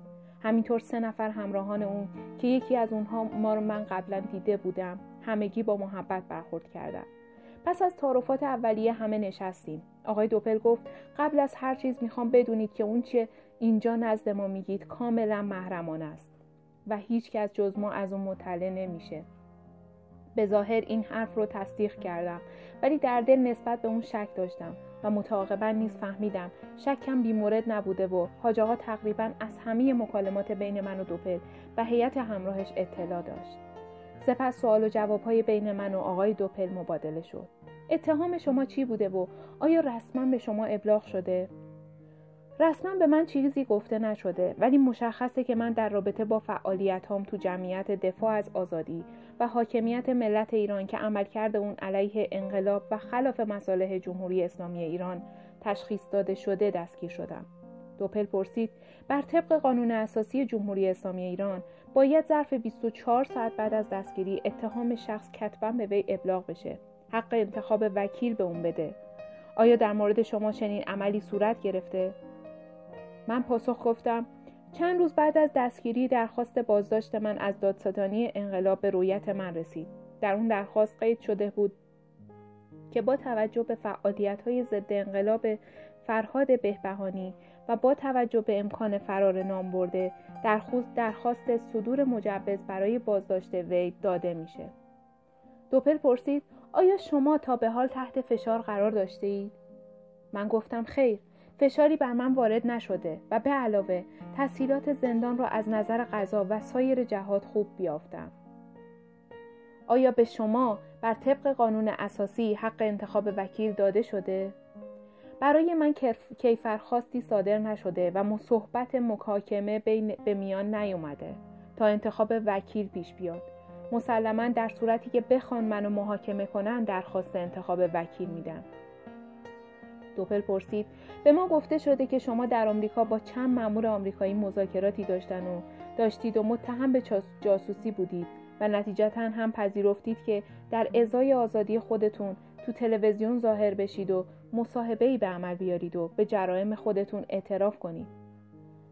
من این موضوع رو کاملا تکذیب می کنم اولا من در آمریکا به جز دوستان و آشنایان هموطنم و بستگان اونها کسی رو ندیدم و با هیچ مأمور آمریکایی هیچ گونه مذاکره ای نداشتم. ثانیا اتهام جاسوسی به من وارد نشده. سالسن مصاحبه تلویزیون من هم داوطلبانه بوده. دوپل پرسید آیا هیچ گونه فشاری به شما جهت انجام اون مصاحبه وارد نشد؟ گفتم خیر مصاحبه پیشنهاد خود من بوده. در اینجا آقای دوپل که به نظر می رسید احساس کرده بود من ترور مغزی شدم و ادامه گفتگو رو بیفایده می‌دید سری تکون داد و با ابروان گره خوده از همکارانش خواست اگه اونا سوالی دارن مطرح کنن. هیچ کس سوالی نداشت و من بیش از اون که از جام بلند شم و خدافزی کنم گفتم اگه ممکنه من یه سوالی رو مطرح کنم. چشمان حیرت زده آقای دوپل و همکاراش به من دوخته شد و من به موضوع مبارزات مردم فلسطین علیه اسرائیل قاسب اشاره کردم و گفتم اکنون زندانهای اسرائیل انباشته از مسلمانان محرومیه که برای خونه و کاشونه خودشون قیام کردن. تحت انواع شکنجه ها قرار دارند چرا هیئت نمایندگی سازمان ملل برای بررسی وضعیت حقوق بشر به اونجا نمیره؟ چرا دولت آمریکا قطعنامه ای رو که در این مورد به مجمع عمومی سازمان ملل پیشنهاد شده بود و وتو کرده. آقای دوپل گفت قطعنامه ای به اتفاق آرا در این باره به تصویب رسیده و ما عازم هستیم که به محض اعلام آمادگی دولت اسرائیل به اونجا سفر کنیم. متاسفانه هنوز اون دولت با این موضوع موافقت نکرده. من گفتم بنابراین به نظر می‌رسه که در این مورد جمهوری اسلامی ایران بهتر عمل کرده و بدون هیچ قطعنامه ای از جانب سازمان ملل به شما اجازه داده که اینجا با زندانیان ملاقات کنید. آقای دوپل گفته منو تصدیق کرد و گفت آری این امتیازی به نفع جمهوری اسلامی ایرانه و با این توافق از جانب اون من از جان بلند شدم و با کلیه اعضای هیئت خدافزی کردم. و از آقای مترجم به خاطر همکاریاش تشکر کردم و از اتاق خارج شدم. با خروج از اتاق حاضران در دفتر رئیس زندان اطراف منو گرفتن و هر یک کدومشون پرسیدن که چی شد. منم ماوقع رو شرح دادم و احساس کردم که مطالبم موجب خوشحالی اونها شده. به طوری که شنیدم صدایی گفت خدا خیرت بده. اما چیزی نگذشت که منو در دفتر زندان به مرحوم اردلان و شاه حسینی و تابنده ملحق کردند و از اونجا به وسیله مینیبوس به همون بند آموزشگاه منتقل شدیم. در ابتدای ورود به بند تا این تعیین تکلیف مدتی ما چهار نفر روی پلکان ایستاده بودیم و نتیجتا تونستیم چند کلمه ای با یکدیگه صحبت کنیم. آقای تابنده با نگرانی پرسید آیا مهندس بازرگان رو هم گرفتند گفتم خیر تصور نمی کنم فقط عبدالعلی رو گرفتن و اخیرا شنیدم که دکتر آبدی هم دستگیر شده. تابنده سری تکون داد و گفت آری آبدی رو من خودم دیدم مرحوم اردلان هم چند کلمه در مورد دوران پیشین زندانش صحبت کرد و گفت که هفتش ماه تو سلول انفرادی تو همین بند آموزشگاه بوده و حتی هفته یک بار هم کسی سراغش رو نمی گرفته. در دل اون پیرمرد رو با اون مزاج علیل ولی روحیه قوی و اعصاب صبورش تحسین می کردم. و از خودم به خاطر اون همه بیصبری برای یک شب اقامت تو سلول انفرادی بند آموزشگاه خجالت کشیدم. چیزی نگذشت که نگهبان به سراغ ما اومده. گفت متاسفانه در اوراق شما قید شده انفرادی و الا هر چهار نفرتون رو میذاشتیم توی یه سلول با هم باشید. من درخواست کردم که اگه ممکنه تا برای انتقال ما به زندان پایین بیان. همونجا روی پلکان منتظر بمونیم دوستان هم با هم موافقت بودن با من موافقت کردن. ولی متصدی بند گفت نمیشه. باید همه برین تو سلول و با این دستور هر کدوم از ما رو به یه سلول انداختند و من باز خودم رو تو همون چهار دیواری وحشتناک شب قبل تنها پیدا کردم. هر لحظه منتظر بودم که برای بردن ما به زندان پایین یعنی پایگاه توحید بیان. ولی متاسفانه تا یازده صبح روز بعد همچنین اتفاقی نیفتاد و قریب یک بعد از ظهر روز بعد بود که من مجددا خودم رو تو سلول 405 پیدا کردم. و بعد از تجربه تلخ سلول انفرادی اوین اون سلول در نظرم بهشت بود. هم سلولی با شاه حسینی. دو سه روزی گذشت و نگهبانها که همه از غیبت دو سه روزه من متعجب شده بودند یک به یک به سراغم اومدن و میپرسیدن که کجا بودم. من موقع رو براشون شهر دادم. تایید تاکید می‌کردم که زندان اوین به مراتب بدتر از اینجاست. همه نگهبان ها سابقه کار تو اوین رو داشتن و همگی گفته من رو تصدیق کردند که اونجا چه از حیث جا و چه از حیث غذا و چه از نظر رفتاری که زندانی می‌بینه زندان خیلی بدتریه. روزها به همین ترتیب میگذشت و من متعجب بودم که چطور حاج آقا منو برای دریافت گزارشی از دیدار با دوپل احضار نمی‌کنه. رفته رفته به فکرم رسید که اگه بناس مدتی تو این زندان بمانم درخواست کنم کاری به من بدن تا به این بهونه حداقل چند ساعت در روز از فضای محدود سلول خارج بشم. با نگهبان در این مورد مشورت کردم. گفت بله بعضی وقتها کارایی تو اینجا هست. مثلا برای نقاشی در و دیوار غالبا از متهمین استفاده میشه. من گفتم حتی حاضرم زمینشویی کنم یا تو آشپزخونه کمک کنم. حاجی پاسخ داد اولا در اینجا آشپزخونه به اون صورت وجود نداره. نهارا از خارج آورده میشه. و شامها هم که مختصره از قبیل تخم و مرغ پخته و امثال در اینجا تهیه می‌کنن. ثانیا این کارها به شما نمیدن. مثلا کمکهایی در کتابخانه شاید لازم باشه که شما بتونی اون رو انجام بدی. تصمیم گرفتم هر وقت دیداری با حاج آقا پیش اومد این مسائل رو با اون مطرح کنم و خواهش کنم که کاری به عهدم واگذار بشه. اما حاج آقا هیچ گونه تمایلی به دیدار من از خودش نشون نمی‌داد و سرانجام بعد از چند روز در یک عصر چهارشنبه از جانب وی احضار شدم. آقای 25 مرا به اتاق نشیمن بازجویان برد و در اونجا حاج آقا رو دیدم که به زمین روی موکت سبز رنگ نشسته. بعد از سلام و احوالپرسی من به تعریف جریان انتقال به اوین و دیدار با دوپل پرداختم. ولی بعد از اون که چند کلمه ای گفتم حاج آقا کلام منو قطع کرد و پرسید چرا شما هر گونه اتهامی رو برای خودت منکر شدی؟ من بلافاصله متوجه شدم که حدسم درست بوده و گفتگوهام با دوپل ضبط می شده و در حقیقت حاج آقا با این سوال خودش اون رو تایید می کرد و حدس می‌زنم روزهایی که من منتظر ملاقات اون بودم اون منتظر دریافت نوار گفتگوها با دوبل دوپل از اوین بوده. توضیح دادم که مطلب به این صورت نبوده بلکه من فقط گفتم که رسما اتهامی به من ابلاغ نشده و کیفر خاصی به رویت من نرسیده. ولی خودم می‌دونم که در چه رابطه ای دستگیر شدم. بعدش اضافه کردم که تصادفا من فکر کردم بهتره به فارسی صحبت کنم که اگه مطالب ضبط میشه اشکالی در فهم مقصود پیش نیاد. حاج آقا با شنیدن این جمله مکسی کرد و من نفهمیدم که آیا متوجه خطای خودش تو طرح سوال شده بود.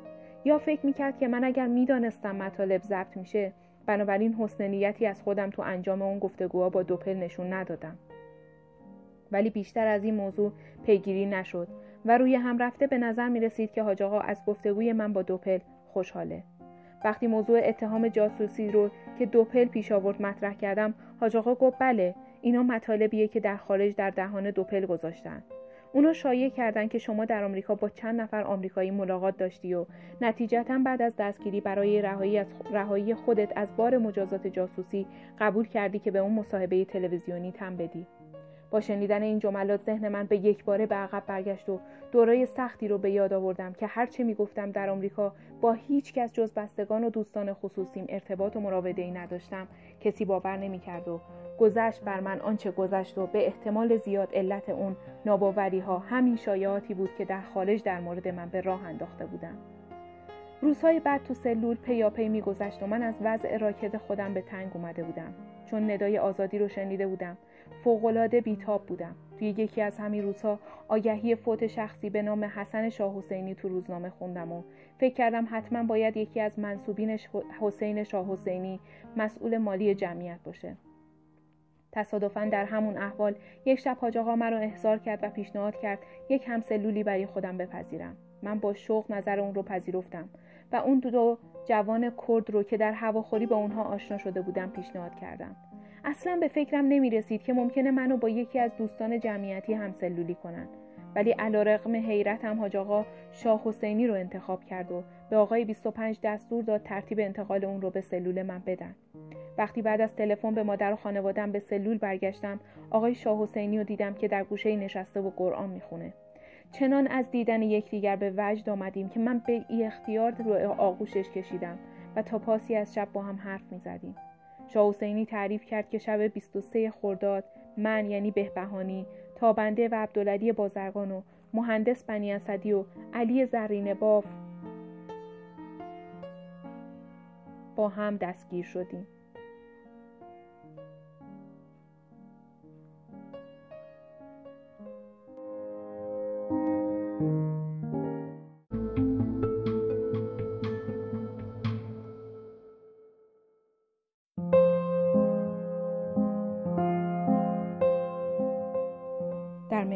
حاج آقا بخش هجدهم. شاه حسینی تعریف کرد که شب 23 خرداد من یعنی بهبهانی و تابنده و عبدالعلی بازرگان و مهندس بنی اسدی و علی زرین باف و عزت الله صحابی اولین سری دستگیر شدگان بودیم.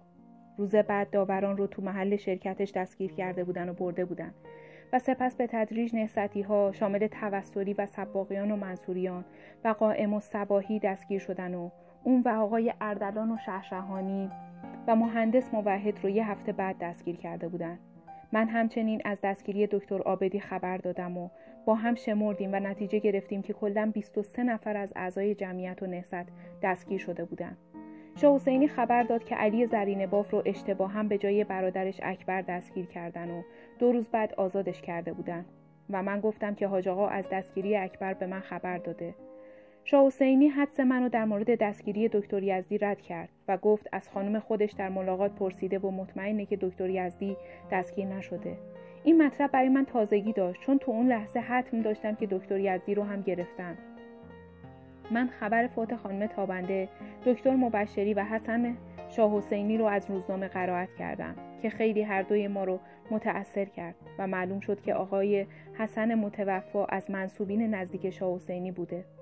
مدت ده روز من و شاه حسینی با یکدیگه همسلول بودیم و من هیچ وقت اون دوران رو فراموش نمی کنم.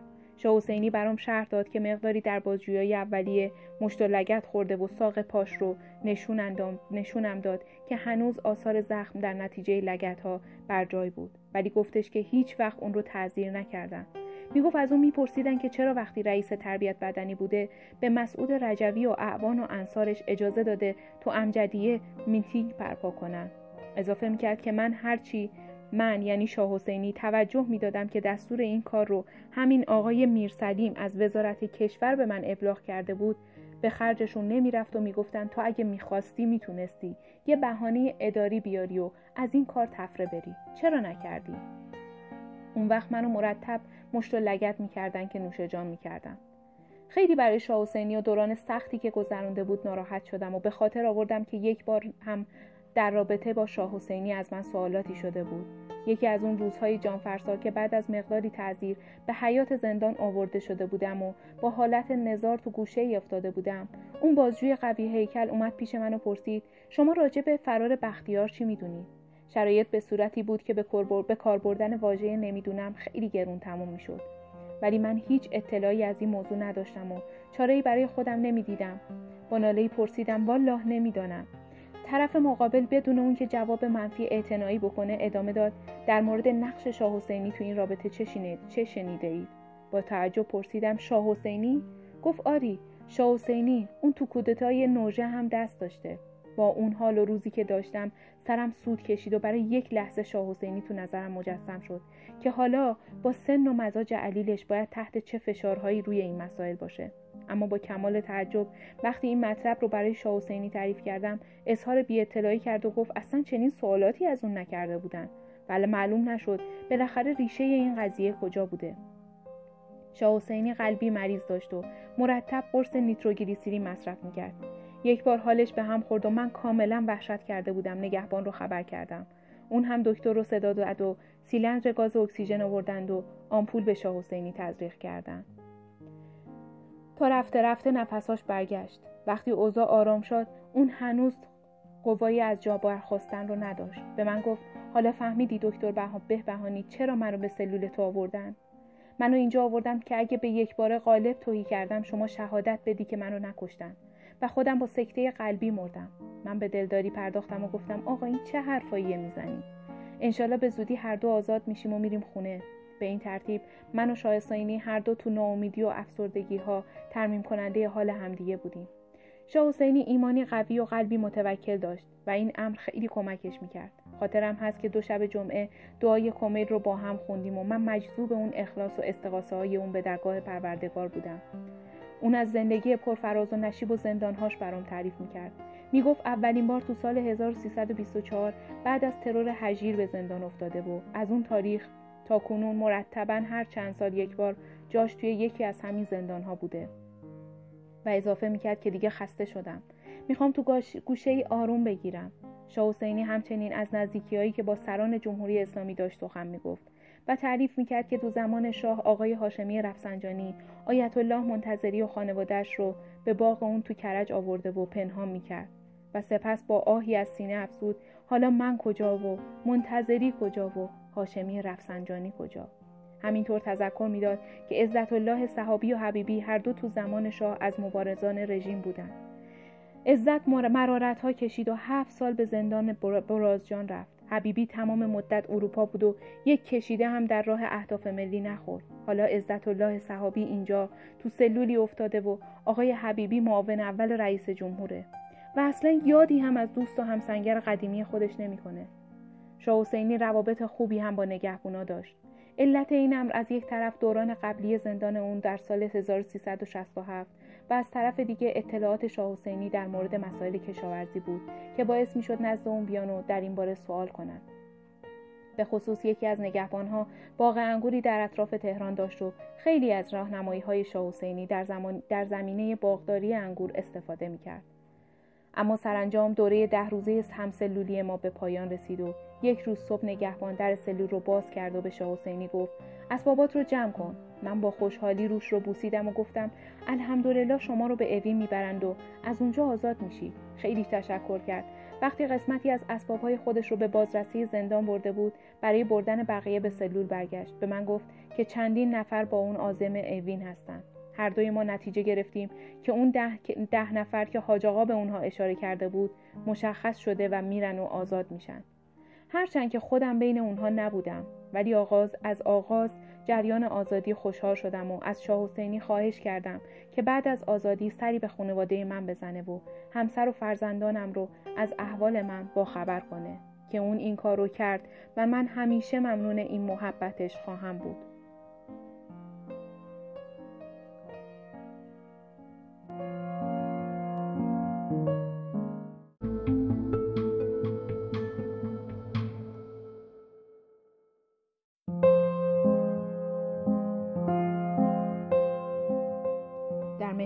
حاج آقا بخش نوزدهم.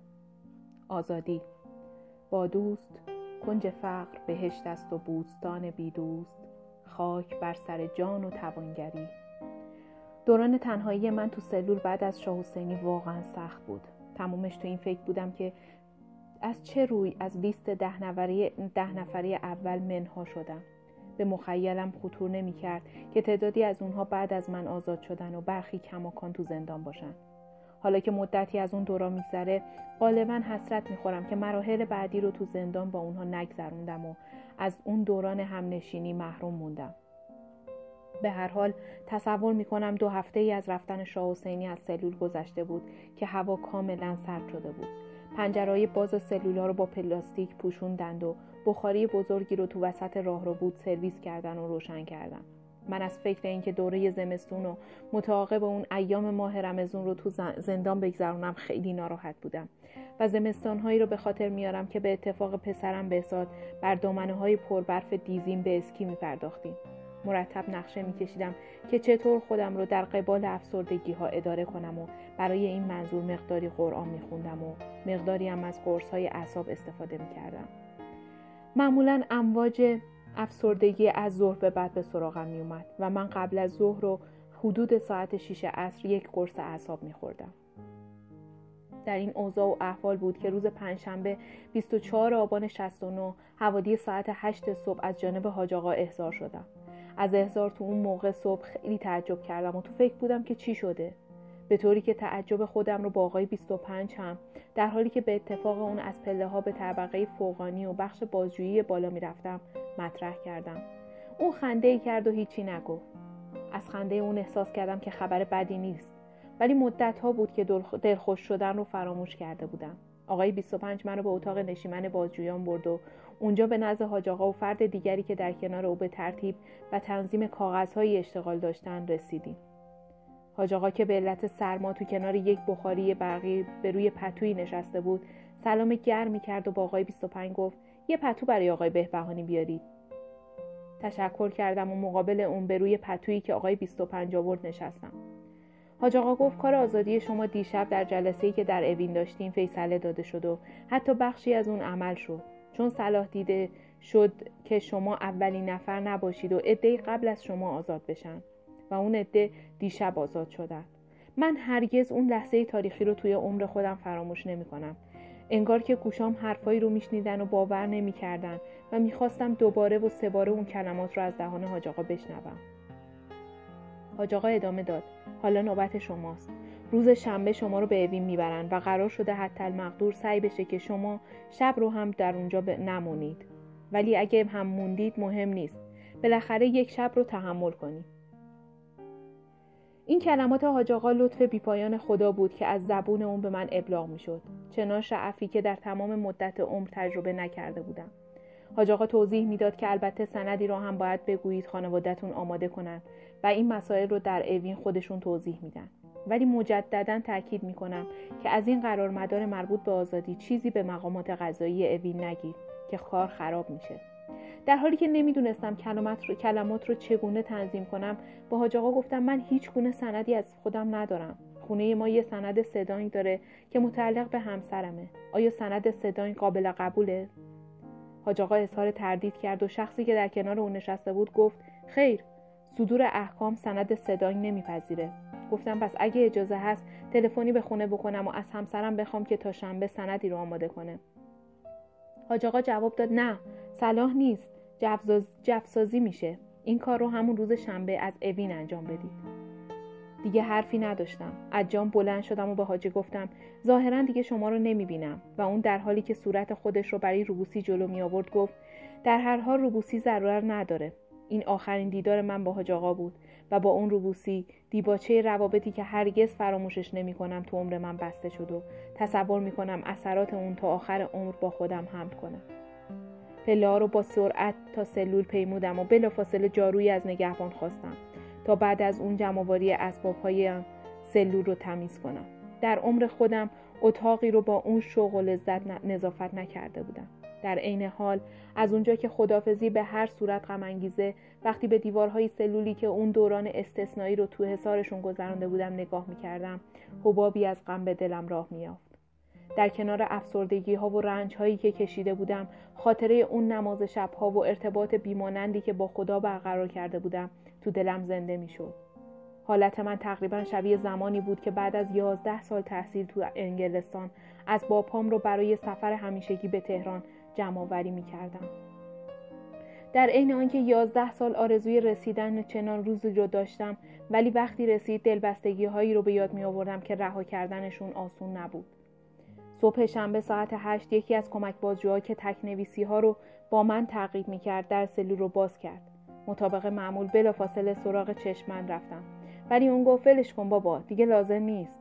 من آخرین تکنویسی ها رو تحویل دادم و خدافزی کردم. چیزی نگذشت که نگهبان وقت به سلول اومد و گفت از بازرسی زندان خبر دادن که شما اسبابای خودتون رو جمع کنید و به اونجا برید. اون لحظه تاریخی سرانجام فرا رسید و من اون کلماتی رو که نوایش برای هر زندانی از هر ترانه خوشتره بالاخره از میان دو لب نگهبانی شنیدم. با نگهبانی روبوسی کردم و مقداری خرما و ترشی و سایر خورده هایی که از این قبیل داشتم به اون دادم و خواهش کردم یا خودش مصرف کنه یا به اون دوتا جوون کرد که تو سلول 401 بده. دوران پنج ماهه من تو زندان کمیته مشترک یا پایگاه توحید به سر اومده بود. زندان اوی. بازگشتم از سفر بازگشتم از سفر. سفر از من باز نمیگردد. شمس لنگرودی.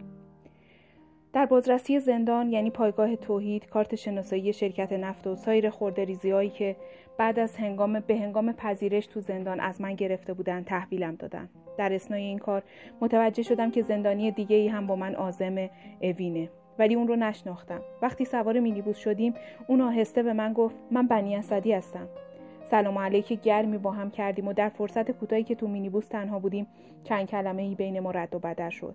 بنی اسدی پرسید به شما گفتن که آزاد میشید گفتم بله اینطور وعده دادن. هر دو خوشحال بودیم و اون اضافه کرد من مصاحبه شما و رضا صدر رو چند تن دیگر رو که نام برد ولی به خاطرم نیست دیدم. پرسیدم شما هم مصاحبه کردید؟ گفت بله من مصاحبه ای کردم که در واقع دفاعیه نهضت بود ولی وسط کار برق رفت و دیگه هم خوشبختانه سراغ من نیومدن بیش از این نتونستم صحبت کنیم چون راننده و مأمور دیگه ای که پرونده های ما رو در دستراش از راه رسید و مینیبوس حرکت کرد. سرهای ما طبق دستور پایین بود ولی من به خوبی اون مسیر رو که برای سومین بار طی کرده بودم می‌تونستم دنبال کنم. ظرف یک ساعت یعنی حدود ده و نیم صبح به زندان اوین رسیدیم و مأمور مربوطه ما رو با پرونده هامون تحویل شعبه شیش دادیاری داد. تو اونجا ابتدا در مورد اسباب هایی که از خانه من برده شده بود پرسیدن و من تا اونجا که حافظم یاری می‌کرد لیستی از اونها رو نوشتم و تحویل دادم. بعدش دستور دادن که در راه رو منتظر بمونیم و قریب یک ساعت من و بنی اسدی با چشمایی بسته تو راه رو به دور از هم نشسته بودیم. تا از آن ظهر این وضعیت ادامه داشت و آنگاه مأموری که در لباس سربازی به نظر می رسید ما را برای صرف ناهار به طبقه زیرین برد. در اتاقی که در یک گوشه اون یک دستگاه زیراکس به چشم می‌خورد. ما رو به روی زمین نشوندن و به هر کدوممون بشقابی از آش و یه قطعه نون دادن. آشی به اون بدی تو عمرم نخورده بودم و تقریبا برابر نخل لوبیا در اون شن و ضایعات بود. ولی شوق آزادی این گونه مسائل رو خیلی برام حقیر کرده بود. من و بنی اسدی هر دو اون آش پر از شن رو تا به, تا به آخرش خوردیم. بعد از نهار اجازه نماز دادن و چون نماز ظهر رو به جای آوردیم مجددا ما رو به شعبه شیش برگردوندن. در راه رو روی دو تا صندلی نشوندن.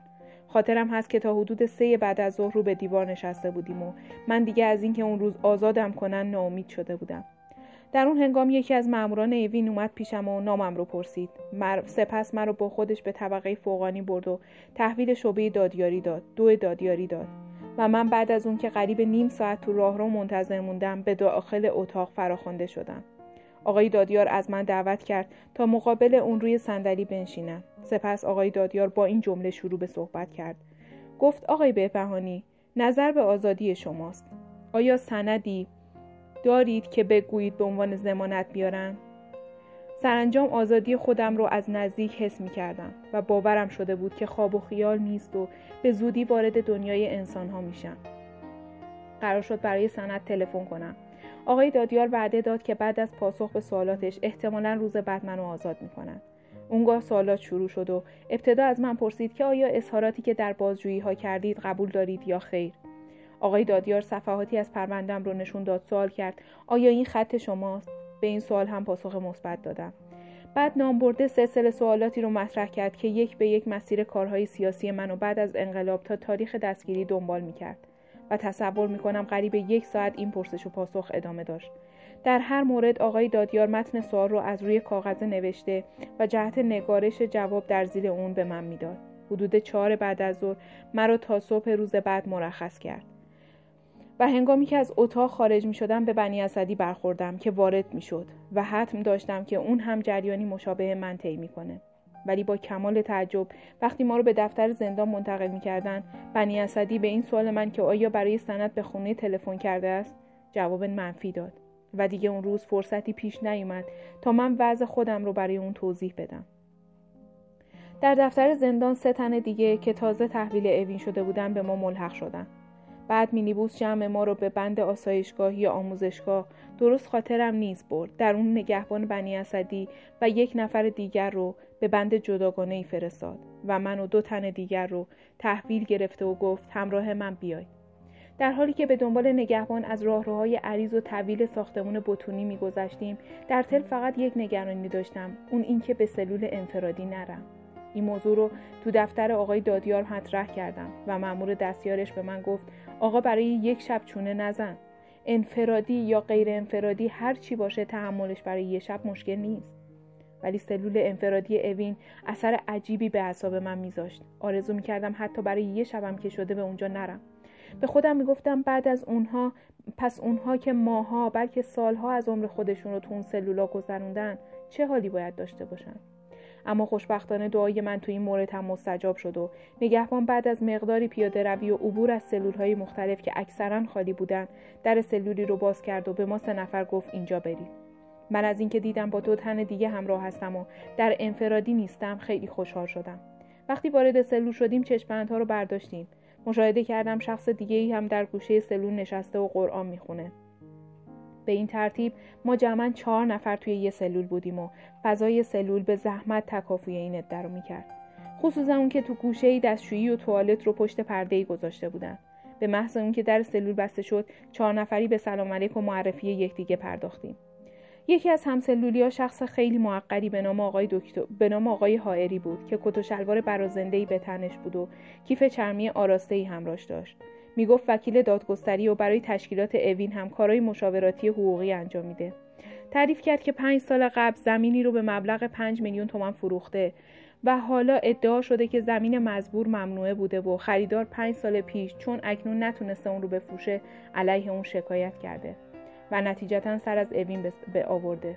من نفهمیدم این گونه مسائل چه ارتباطی به دادستانی انقلاب داره. ولی اون گفت چون شکایت به دادستانی انقلاب بوده اونا هیچ وقت نمی‌گوین مربوط به ما نیست و رو برو به داد گستری بلکه اندل معامله شخص رو می‌گیرن. دو تن دیگر هم که در سلول بودن یک فرد بیچاره ای بود که حتی سواد خوندن و نوشتن هم نداشت و به جرم دریافت سیگار قاچاق تو بندر عباس دستگیر شده بود. خیلی پریشان حال به نظر می رسید و نگران بود که جریمه سیگارها رو چجوری بپردازه. فرد دیگه شخص قوی هیکل ترک زبانی بود که به زحمت می‌تونست فارسی صحبت کنه و سیبیل کلفت تاب داده ای به چهره داشت. می‌گفت متعلق به یک فرق دراویشه. ولی تنها کسی که در بین ما بود که نماز نمی‌خوند اونطور که متعاقبا فهمیدم اون رو به خاطر کشف اسلحه از خونش که می‌گفت با جناقش به علت اختلافاتی که با اون داشته اون رو گذاشته و خودش گزارش داده بود دستگیر کردن و زندانی کرده بودن تعریف می‌کرد که در زندان کمیته مرکزی کتک زیادی خورده و حالا که به ایوین اومده احساس راحتی می‌کنه. همه با هم گرم گفتگو و ایجاد آشنایی بودیم که در سلول باز شد و فرد پنجمی رو به ما ملحق کردن اون سرگرد بازنشسته ارتش بود. و می‌گفت قبلا در ارتش موزیکچی بوده؟ نفهمیدم برای چی دستگیر شده بود ولی خودش کاملا راضی به نظر می رسید. توضیح می‌داد که زنش از اون جدا شده و به فرزندانش تو آمریکا ملحق شده. و خواهرش هم که با اون زندگی می‌کرده برای مدتی به آلمان رفته و نتیجتا اون تو خونه تنها مونده و زندان رو برای کار رهایی از کارهای خونه و پخت و پس غنیمت میشمرده. همه گرسنه بودن و من یک نارنگی با خودم داشتم. از کیسه نایلون در آوردم و پنج نفری خوردیم. آقای هایری می‌گفت از حدود دو بعد از ظهر اون, اون رو ناهار نخورده به سلول انداختن و هیچ غذایی نداده بودن. با نزدیکی ساعت به حدود هشت شب از هر شامی معیوس شده بودیم و نون پنیری که برای صبحانه روز بعد بینمون تقسیم کرده بودن ادهی به وسط کشیدند و خوردن. ولی حوالی نه شب سر شام پیدا شد و هر یک از ما یک بشقاب لوبیا دادن. آقای موزیکچی سابق ارتش مقداری قرص سایمیتیدین از جیبش در آورد و گفت آقایون با توجه, با, با توجه به تعدد افراد و فضای محدود سلول و نوع شام توصیه می‌کنم که هر یک نصف قرص رو بخوریم. بعد از شام آقای هایری از ماجرای من پرسید و من کلیاتی رو براش شرح دادم. بعدش اون سری تکون داد و گفت باز خوب شما سیاسی هستید. زندانی سیاسی آبرو داره ولی منو که به اتهام معامله تقلبی زمین گرفتن بعد از این چطور بین خانوادم و دوستام سر بلند کنم؟ اون خیلی از اینکه مجبور شب بدون زیر سری به خواب ناراحت بود و من بخشه‌ای که همراه هم داشتم برای این منظور به اون دادم. خیلی تشکر کرد و طی ساعت محدودی که ما در سلول با هم داشتیم صمیمیتی بینمون برقرار شد. ولی ساکنان سلول به پنج نفر محدود نشد و قریب یازده شب بود که مجددا نگهبان در رو باز کرد و فرد دیگه ای وارد شد. اون جوانیم خیلی معدب و محجوب به نظر می رسید می‌گفت به علت فرار از نظام وظیفه دستگیر شده. وقتی آقای هایری از اون پرسید چرا به خدمت نظام نرفتی تا اینطور گرفتار نشی؟ گفت که من برای خرید من از خرید و فروشی که از امارات جنس آورده بودم و در شیراز میفروشم. روزی دو هزار تومن کاسبم. اون وقت اون رو رها کنم و برای دو سال به سربازی برم. خرج مادرم و کسایی که تو این مدت با من زندگی می‌کنن و چه کسی میده. بالاخره با این گونه مکالمات و الفتی که شیش نفر با هم پیدا کردیم شب گذشت شب گذشت و تصور نمی کنم هیچ کس بتونه بیش از دو سه ساعتی بخوابه. قریب هفت صبح به هر کدوم از ما یک لیوان چای دادن و هفت و نیم صبح همه رو به خط کردن. همراه با زندانیایی که از سلولای دیگه روانه قسمت های مختلف زندان کردن و منو بنی اسدی گفتن که به شعبه شیش دادیاری مراجعه کنیم. ضمن اون که سوار مینیبوس می شدیم تو فرصتی که پیش اومد از بنی اسدی پرسیدم شب رو چجور گذرانده بود و اون پاسخ داد تو سلول انفرادی بوده. من حد زدم که ظاهرا بعض من و اون دو مسیر متفاوت رو طی می‌کنه. و این تقریبا آخرین کلامی بود که تو اون موقعیت بین ما رد و بدر شد.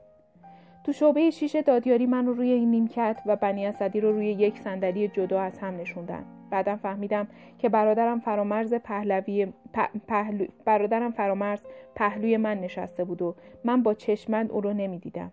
وقتی منو بعد از مدتی معطری به اتاق دادیار می بردن خانمی که رو به دیوار نشسته بود برگشت و زیر لب گفت سلام. و من چهره خندان همسرم فرشته رو بعد از مدتی دوری دیدم.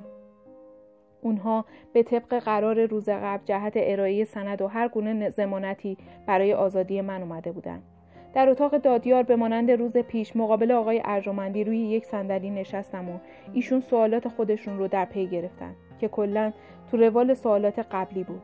پاسخ به سوالات تا حدود ساعت 11 به طول انجامید و سپس آقای دادیار گفت قبول سندی که خانم و برادر شما آوردن چون شیش نیست مشکل بود و من در عوض وسیقه‌ای به مبلغ سی میلیون ریال صادر کردم که برادرتون به عنوان زامن در مقام کارمند شاغل دولت اون رو امضا کنه.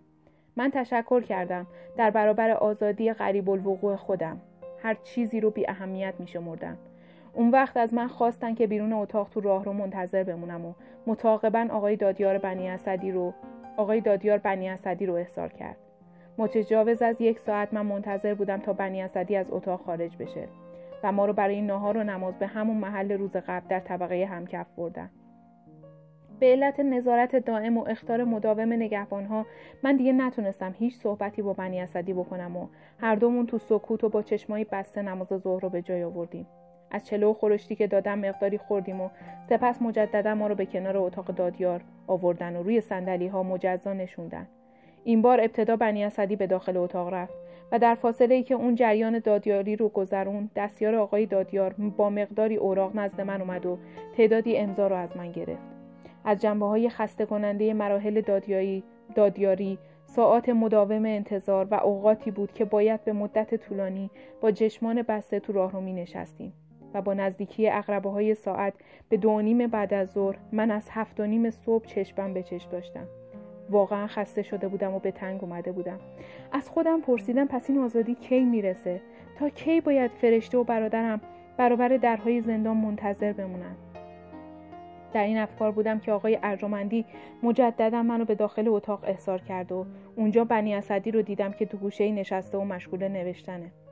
منو تو گوشه دیگه ای نشوندن و آقای دادیار سوالی به, به این مضمون نوشته و به دستم داد به نظر شما بزرگترین انحراف جمعیت چی بود؟ با ذکر مثال توضیح بدید. من در منتهای خستگی و با وجودی که فکرم اصلا کار نمی‌کرد قلم برداشتم و نوشتم. من فکر می کنم شاید بزرگترین خطای ما موازهی بود که به هنگام جنگ ایران و عراق اتخاذ کردیم و متعاقبا همان مواردی رو که در مصاحبه اومده بود به عنوان جنبه از این موضوع ذکر کردم. آقای دادیار پاسخ را از من گرفت و خوند و بعد گفت بسیار خوب بیرون منتظر بمونید. و باز مرحله صبر و انتظار شروع شد. بعد از مدتی بنی اسدی رو بیرون فرستادن و در موقعیتی با من صدای آقای دادیار رو از لای در شنیدم که به کارمند هم اتاقش می‌گفت اون جواز آزادی رو بنویسید. زنگ این کلمات رو تو گوش خودم هیچ وقت فراموش نمی کنم. خوشحال بودم که احساس کردم شامل من و بنی اسدی هر دو شده. ولی بعد از مدت کوتاهی باز صدای آقای دادیار بلند شد که نه اون نهزتی رو نگفتم. ایشون فعلا کار دارن. فقط برای اولی بنویسید. اینجا بود که فهمیدم می‌خوام بنی اسدی رو نگه دارند و حکم آزادی فقط شامل حال من میشه. جز احساس تأسف کاری از دستم ساخته نبود و در حالی که همچنان به روی صندلی نشسته بودم از زیر چشمم بنی اسدی رو دیدم که برای پذیرش تو زندان به طبقه پایین برده می‌شد. مدتی با نگاه هم اون رو تعقیب کردم. ولی به زودی به احوال خودم برگشتم و منتظر بودم ببینم این آزادی بالاخره کی فرا می‌رسه. حدود سه و نیم بعد از ظهر آقای دادیار از اتاق خارج شد و تو راه رو به من گفت الان آزاد میشید. و سپس نگهبانی فرا رسیده منو به طبقه همکف برد. اونجا به من گفتم باید منتظر رسیدن مینیبوس باشم. و من همچنان با چشمان بسته بعد از ساعت چهار در اتاقکی منتظر موندم. سرانجام حدود ساعت چهار و نیم اتومبیلی اومد. و راننده مرا با جواز آزادیم تحویل گرفته و پهلوی خودش نشون وقتی از خیابونهای کم ارز محوطه زندان اوی میگذشتیم من از زیر چشمبند گلها رو تماشا می‌کردم و به یک بار متوجه شدم که اونها چقدر زیبا هستند و اونجا چقدر زیباست. از راننده اجازه خواستم اگه ممکنه چشمبندم رو بردارم و گفت شما به هر حال داری می‌بینی بردار بده به من. و در حالی که راننده چشمبند منو گرفته اون رو تو داشبورد ماشینش میذاشت من از پنجره مینیبوس آخرین نگاه ها رو به اون مونسان شبانه روزی خودم یعنی مأموران زندان که در اطراف بودن در مدت پنج ماه و پنج روزی که در اسارت دادستانی انقلاب به سر بردن می کردم.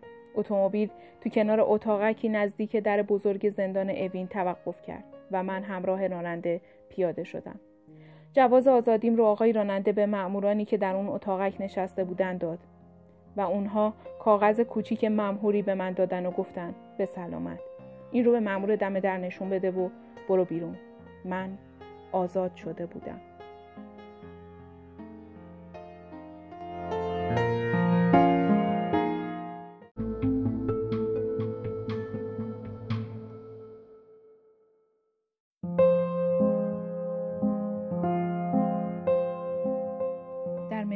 حاج بخش بیستم.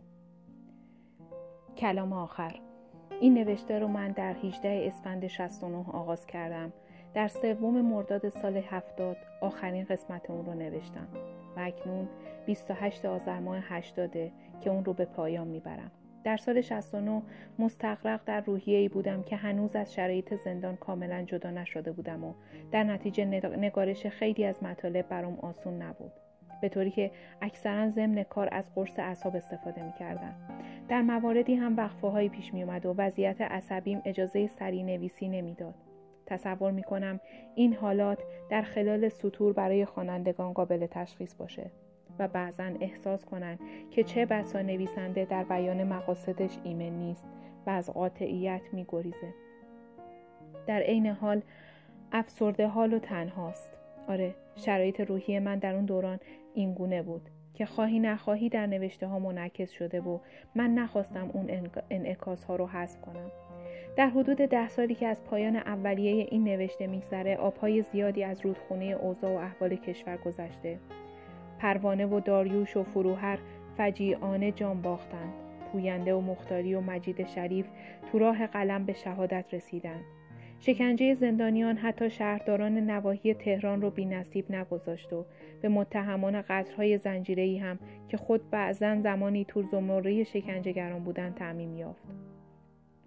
اما در پرتو اصالت انقلاب و به برکت تحولات دوم خرداد سرانجام به شرایطی رسیدیم که وزیر اطلاعات کشور رسما اعلام کرد مهمترین مسئولیتی که در مدیریت جدید احساس شده بازسازی و نوسازی وزارت اطلاعات و انتباق این تشکیلات عظیم با شرایط بوده. مجموعه پرسنل وزارت اطلاعات هم مشتاق این تغییرات و اصلاحاته. بنابراین بهترین روش اطلاع رسانی محاکمه علنی متهمانه. نه پخش نوارهای مصاحبه. ما با پخش نوارهای مصاحبه مخالفیم. چون نوعی افشاگری غیر منطقیه که وزارت اطلاعات تو گذشته از این نوع کارها داشته و ما این رو منسوخ کردیم. ما افشاگری رو قبول نداریم. من صمیمانه امیدوارم که نشر این خاطرات و بیان ماجراهایی که بر من و هم فکرانم در زندان گذشت باعث بشه که دیگه اون مظالمی که بر ما رفت تو کشور پیش نیاد و جمهوری اسلامی ایران به سوی تحقق اهداف اسیر خودش مشتمل بر آزادی و حکومت قانون پیش بره. مسلحان این ملک جز این آمال و آرزویی ندارند و شرح مظالم و بیقانونی ها نه از موضع بدخواهی بلکه از, علا... بلکه از سر علاقه و نه به مقصد تخریب بلکه به انگیزه عبرت آموزی و اصلاح است. انشاءالله تهران دیماه 1380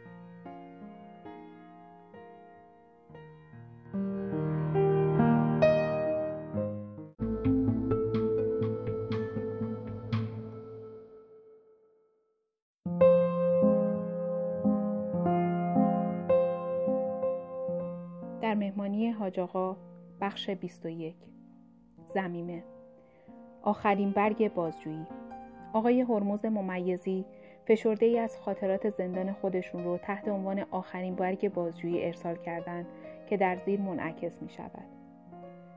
خودتون رو معرفی کنید. هرمز ممیزی فرزند ابوالقاسم شماره شناسنامه 612 اول شهریور 1320 تهران آیا تا به حال محکومیت جزایی داشته اید؟ خیر. تاریخ 11 11 77 تا به حال چند بار دستگیر شده اید؟ پنج بار که چهار بار اون تو رژیم گذشته بوده. با کدام یک از احزاب همکاری می کردید؟ جاما شما متهم به عضویت در گروهک موسوم به نهزت به اصطلاح آزادی هستید. خیر، من تا به حال عضو نهزت آزادی نبودم. علت و نحوه دستگیری و مدت بازداشت خودتون رو مشروع بیان کنید. در سال 69 در بهار سال 69 به دنبال درج اخباری مبنی بر تصمیم دولت آقای رفسنجانی به اخذ وام از کشورهای ژاپن و آلمان با دوستان خودم به رایزنی پرداخته و مسلحت جامعه و ملت ایران رو در این دیدیم که با درج نامه سرگشاده خطاب به رئیس جمهور به ایشون هشدار بدیم و بخوایم به خاطر حفظ مصالح ایران و ایرانی از دریافت وام خودداری کنند و با قناعت پیشگی مانع از بدهکار شدن ملت بشن. هنوز مرکب این نامه خشک نشده بود که ماموران وزارت اطلاعات به نام مبارزه با مواد مخدر با یورش به خونه ها اقدام به دستگیری و بازداشت 23 نفر از مجموعه 90 امضا کننده نامه کردند. و جالبتر این که طی بازجویی اتهامات عجیب و غریبی مثل جاسوسی برای دشمن، توطعه برای براندازی، اختفاء اسلحه و مهمات، سرقت اسناد دولتی، خیانت به کشور و مخالفت با دین مبین اسلام به ما نسبت دادند. اغلب این اتهامات از رسانه های گروهی هم پخش شد و به منظور شکستن مقاومت ما از طریق رادیوی زندان به گوش ما که درون سلول های انفرادی زندانی بودیم می رسید. ولی طبیعی بود که با همه تنهایی و بیپناهی کسی زیر بار این قبیل اتهامات ناروا نمی‌رفت از اینجا بود که مرحله دوم بازجویی توأم با تعذیرات آغاز شد هر روز درست موقع صرف نهار یک نفر رو به سلول مخصوص شکنجه می بردن و صدای زجه و فریاد او مثل فرو رفتن لغمه از گلوی بعضی مانع فرو رفتن لغمه از گلوی بقیه زندانیا می شد. دو ماه گذشت و طولانی شدن زندان ظالمانه تنهایی و بیپناهی تو با زجر و آزار و اذیت و کتک و لغمه های گیر افتاده تو گلو و حتی سختگیری برای رفتن به مستراح و دستشویی اون هم برای اشخاصی تو سنین بالا خیلی سنگین و دردناک بود. یکی از دوستان زندانی تو سلول مجاور من که مردی خیلی خدایی و پاکسرشت و امروز رهبر یکی از فرقه های بزرگ دراویش ایرانه به علت بیماری نگهداری ادرار براش مقدور نبود و هر روز برای رفتن توالت حتی به زجه و التماس میافتاد.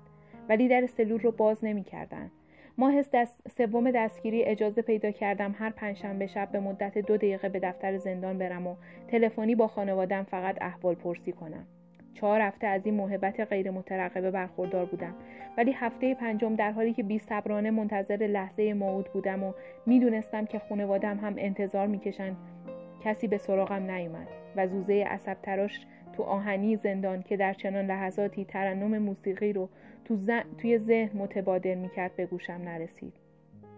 یادآوری من به نگهبان زندان هم تأثیری نبخشید و دو هفته دیگه همچنین گذشت. هفته سوم در لحظه موعود شعری در ذهنم نقش بست. با مداد بر تکیه کاغذ کوچکی نوشتم. بازجوی محترم شب جمعه که مرده آزاد است چشمش از آن جهان به آهاد است. آن ثوابی که می توانی کن دو ریال است خرج یک تلفن. نامه را به نگهبان دادم و دقایقی بعد بدون تحکم به نشستن رو به دیوار و نصب چشم بند که متداول بود در آهنی باز شد و تونستم با خانوادم چند دقیقه تلفنی صحبت کنم. ماه چهارم سر و صورتم رو تراشیدند و ریش درازم رو صفا دادند و پس از نشون دادن فیلمی از اعترافات سنگین دوستان به گناهان هرگز ناکرده جویای حال احوال و میزان همکاری من شدند. پاره شدن پرده گوش چپ و ربایی زیر یادگار اون روزه. رو به احکام خدا چاره شده والی شهر ستمکاره شده سیدی از بس به بناگوش نواخت پرده گوش چپم پاره شده. تا یک هفته از درد وحشتناک و صداهای خوفناکی حت که حتی از صدای بال مگس و دویدن موش زندان تو گوشم میپیچید خواب نداشتم. ولی خوشبختانه تو همین هفته دردناک و سراسر بیخوابی داروهای تقویتی که خانوادم از ماه اول دستگیری به زندان آورده بودند تحویلم دادند دریافت این داروهای آشنا بیش از آنکه جسم بیمارم رو شفا بده به من روحیه قوی تر بخشید. تازه متوجه شدم که تنها نیستم. انسان روزی تنهاست که کسی اون رو به یادش نیاره. تا زمانی که تو این دنیا کسی یادت می‌کنه خدا با توه و کسی که خدا با اونه تنها نیست. پنج ماه گذشت و من تو این مدت موفق شدم پنج بار قرآن رو با دقت مطالعه کنم.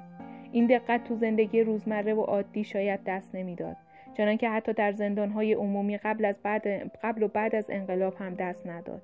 به هر حال این زندان هر چند این دوران زندگی و زندانهای من بود ولی دستاورد با ارزشش مطالعه دقیق قرآن بود. در آغاز ماه ششم دستگیری به زندان اوین منتقل شدم. باز هم 15 روز سلول انفرادی بدتر از زندان توحید بود. چرا که اینجا توالت هم داخل سلول انفرادی بود و این بهانه رو برای باز شدن در سلول حتی به مدت چند لحظه نداشتم. باز شدن در سلول برای زندانی حتی اگه از پیش بدونه که برای کتک زدن به سراغش اومدن ارزش خودش رو داره. اما خوشبختانه بعد از دو هفته از سلول نعنتی انفرادی به بند عمومی منتقل شدم. دوستان رو بوسیدم و گفتنی ها گفته شد. تازه به یاد زندانها محت... زندانهای محترمانه قبل از انقلاب افتادیم که زندانیان سیاسی از سایر زندانیان همیشه جدا بودند و حتی می‌تونستیم با تحمل دو شب زندان انفرادی داخل محبته و حیات زندان تظاهرات بپا کنیم و میتینگ بدیم. چنانکه تو سیوم تیر 1340 تو زندان قزلقله چنین برنامه‌ای برپا کردیم. یک روز که با چشم بسته برای تزریق آمپول همراه یک نگهبان به طرف بهداری زندان می‌رفتم، نگهبان مرا با نام مخاطب با نام مخاطب قرار داده و پرسید: فلانی زندان زمان شاه بهتر بود یا حالا؟ قافل از آن که بدیهی سرایی همه جا هنر نیست و چه بسا خطرناک باشه بی معطلی گفتم میبست رژیم پهلوی چشم هنگام خون و آتش و خشم. در طول حیات بسته چشمم. جمهوری. گزارش نگهبان کار خودشو کرد و منو مجددا از زندان اوین به محضر گرم دوستان به انفرادی زندان توحید برگردوندن و اونجا متوجه شدم که همسرم رو دستگیر کردند و برای مواجهه و یافتن اشعار من به زندان آوردن. تحمل این ماجرا برام خیلی سنگین بود و دردناک. نمی‌تونستم با زندانی شدن اون اشتباه خودم رو ببخشم و نه چهره معصوم و پاک فرزندانم که حالا تو قیاب پدر و مادرشون تنها و بیکس شدن. لحظه ای از نظرم دور می‌شد. چند روز در تب و تاب و آشفتگی گذشت و سرانجام بدون اینکه از سرنوشت فرزندان و همسرم اطلاعی پیدا کنم منو به زندان, به زندان اوین برگردوندن. با مشاهده دوستان بغزم ترکید و برای اولین بار نتونستم جلوی گریم رو بگیرم. قدرت کنترل خودم رو به کلی از دست داده بودم و اگه سنگ صبور سیمای اردلان و واجه های پدرانه او نبود نمی‌دونم کی به خودم می اومدم.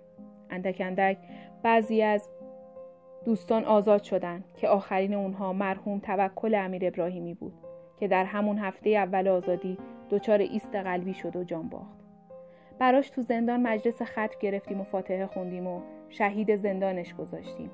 پرونده هشت نفر باقی مانده رو به دادگاه انقلاب بردند و بازجویی ها از نو آغاز شد یک روز که منو با چشم بسته به دادگاه بردن احساس کردم دو نفر آهسته به زبان فرانسه صحبت می‌کنند و بعد از آزادی متوجه شدم از عفو بین الملل برای دیدن من به تهران اومدن بقیه دوستان زندانی هم بدون اطلاع من نامه‌ای به رئیس زندان نوشتند و با توجه به بیماری من تقاضای آزادیم رو کردند. مجموع این وقایع باعث شد که یک روز در بلنگوی زندان خبر آزادی من و مهندس عبدالعلی بازرگان و دکتر خسرو پارسا رو اعلام کردند. اساسیه مختصرمون رو جمع کردیم دوستان رو بوسیدیم و با سلام و سلوات ساعت نه صبح از بند آموزشی بیرون اومدیم. تا ساعت چهار بعد از ظهر تشریفات گوناگون و اغلب مسخره آزادی ما سه نفر طول کشید. ساعت چهار و پنج دقیقه در زندان باز شد. من و دکتر پارسا آزاد شدیم ولی مهندس بازرگان رو مجددا به زندان بازگردوندن این هم نوعی شکنجه بود برای خرد کردن شخصیت اشخاص پرونده من قریب نه سال تو دادگاه های شعبه دو، پنج، ده و سیزده سرگردان بود. هر سال یکی دو بار احضار می, احضار می و پس از ساعتی بازجویی می گفتند بفرمایید تا بعد. آخرین بازجویی تو تاریخ 11 11 77 وقتی انجام شد که وزارت اطلاعات عمیقا درگیر قطعهای زنجیره‌ای بود و برای من حکم تبرئه صادر شد. هرمز ممیزی. پیوست ها پیوست یک متن کامل نامه 90 امضایی.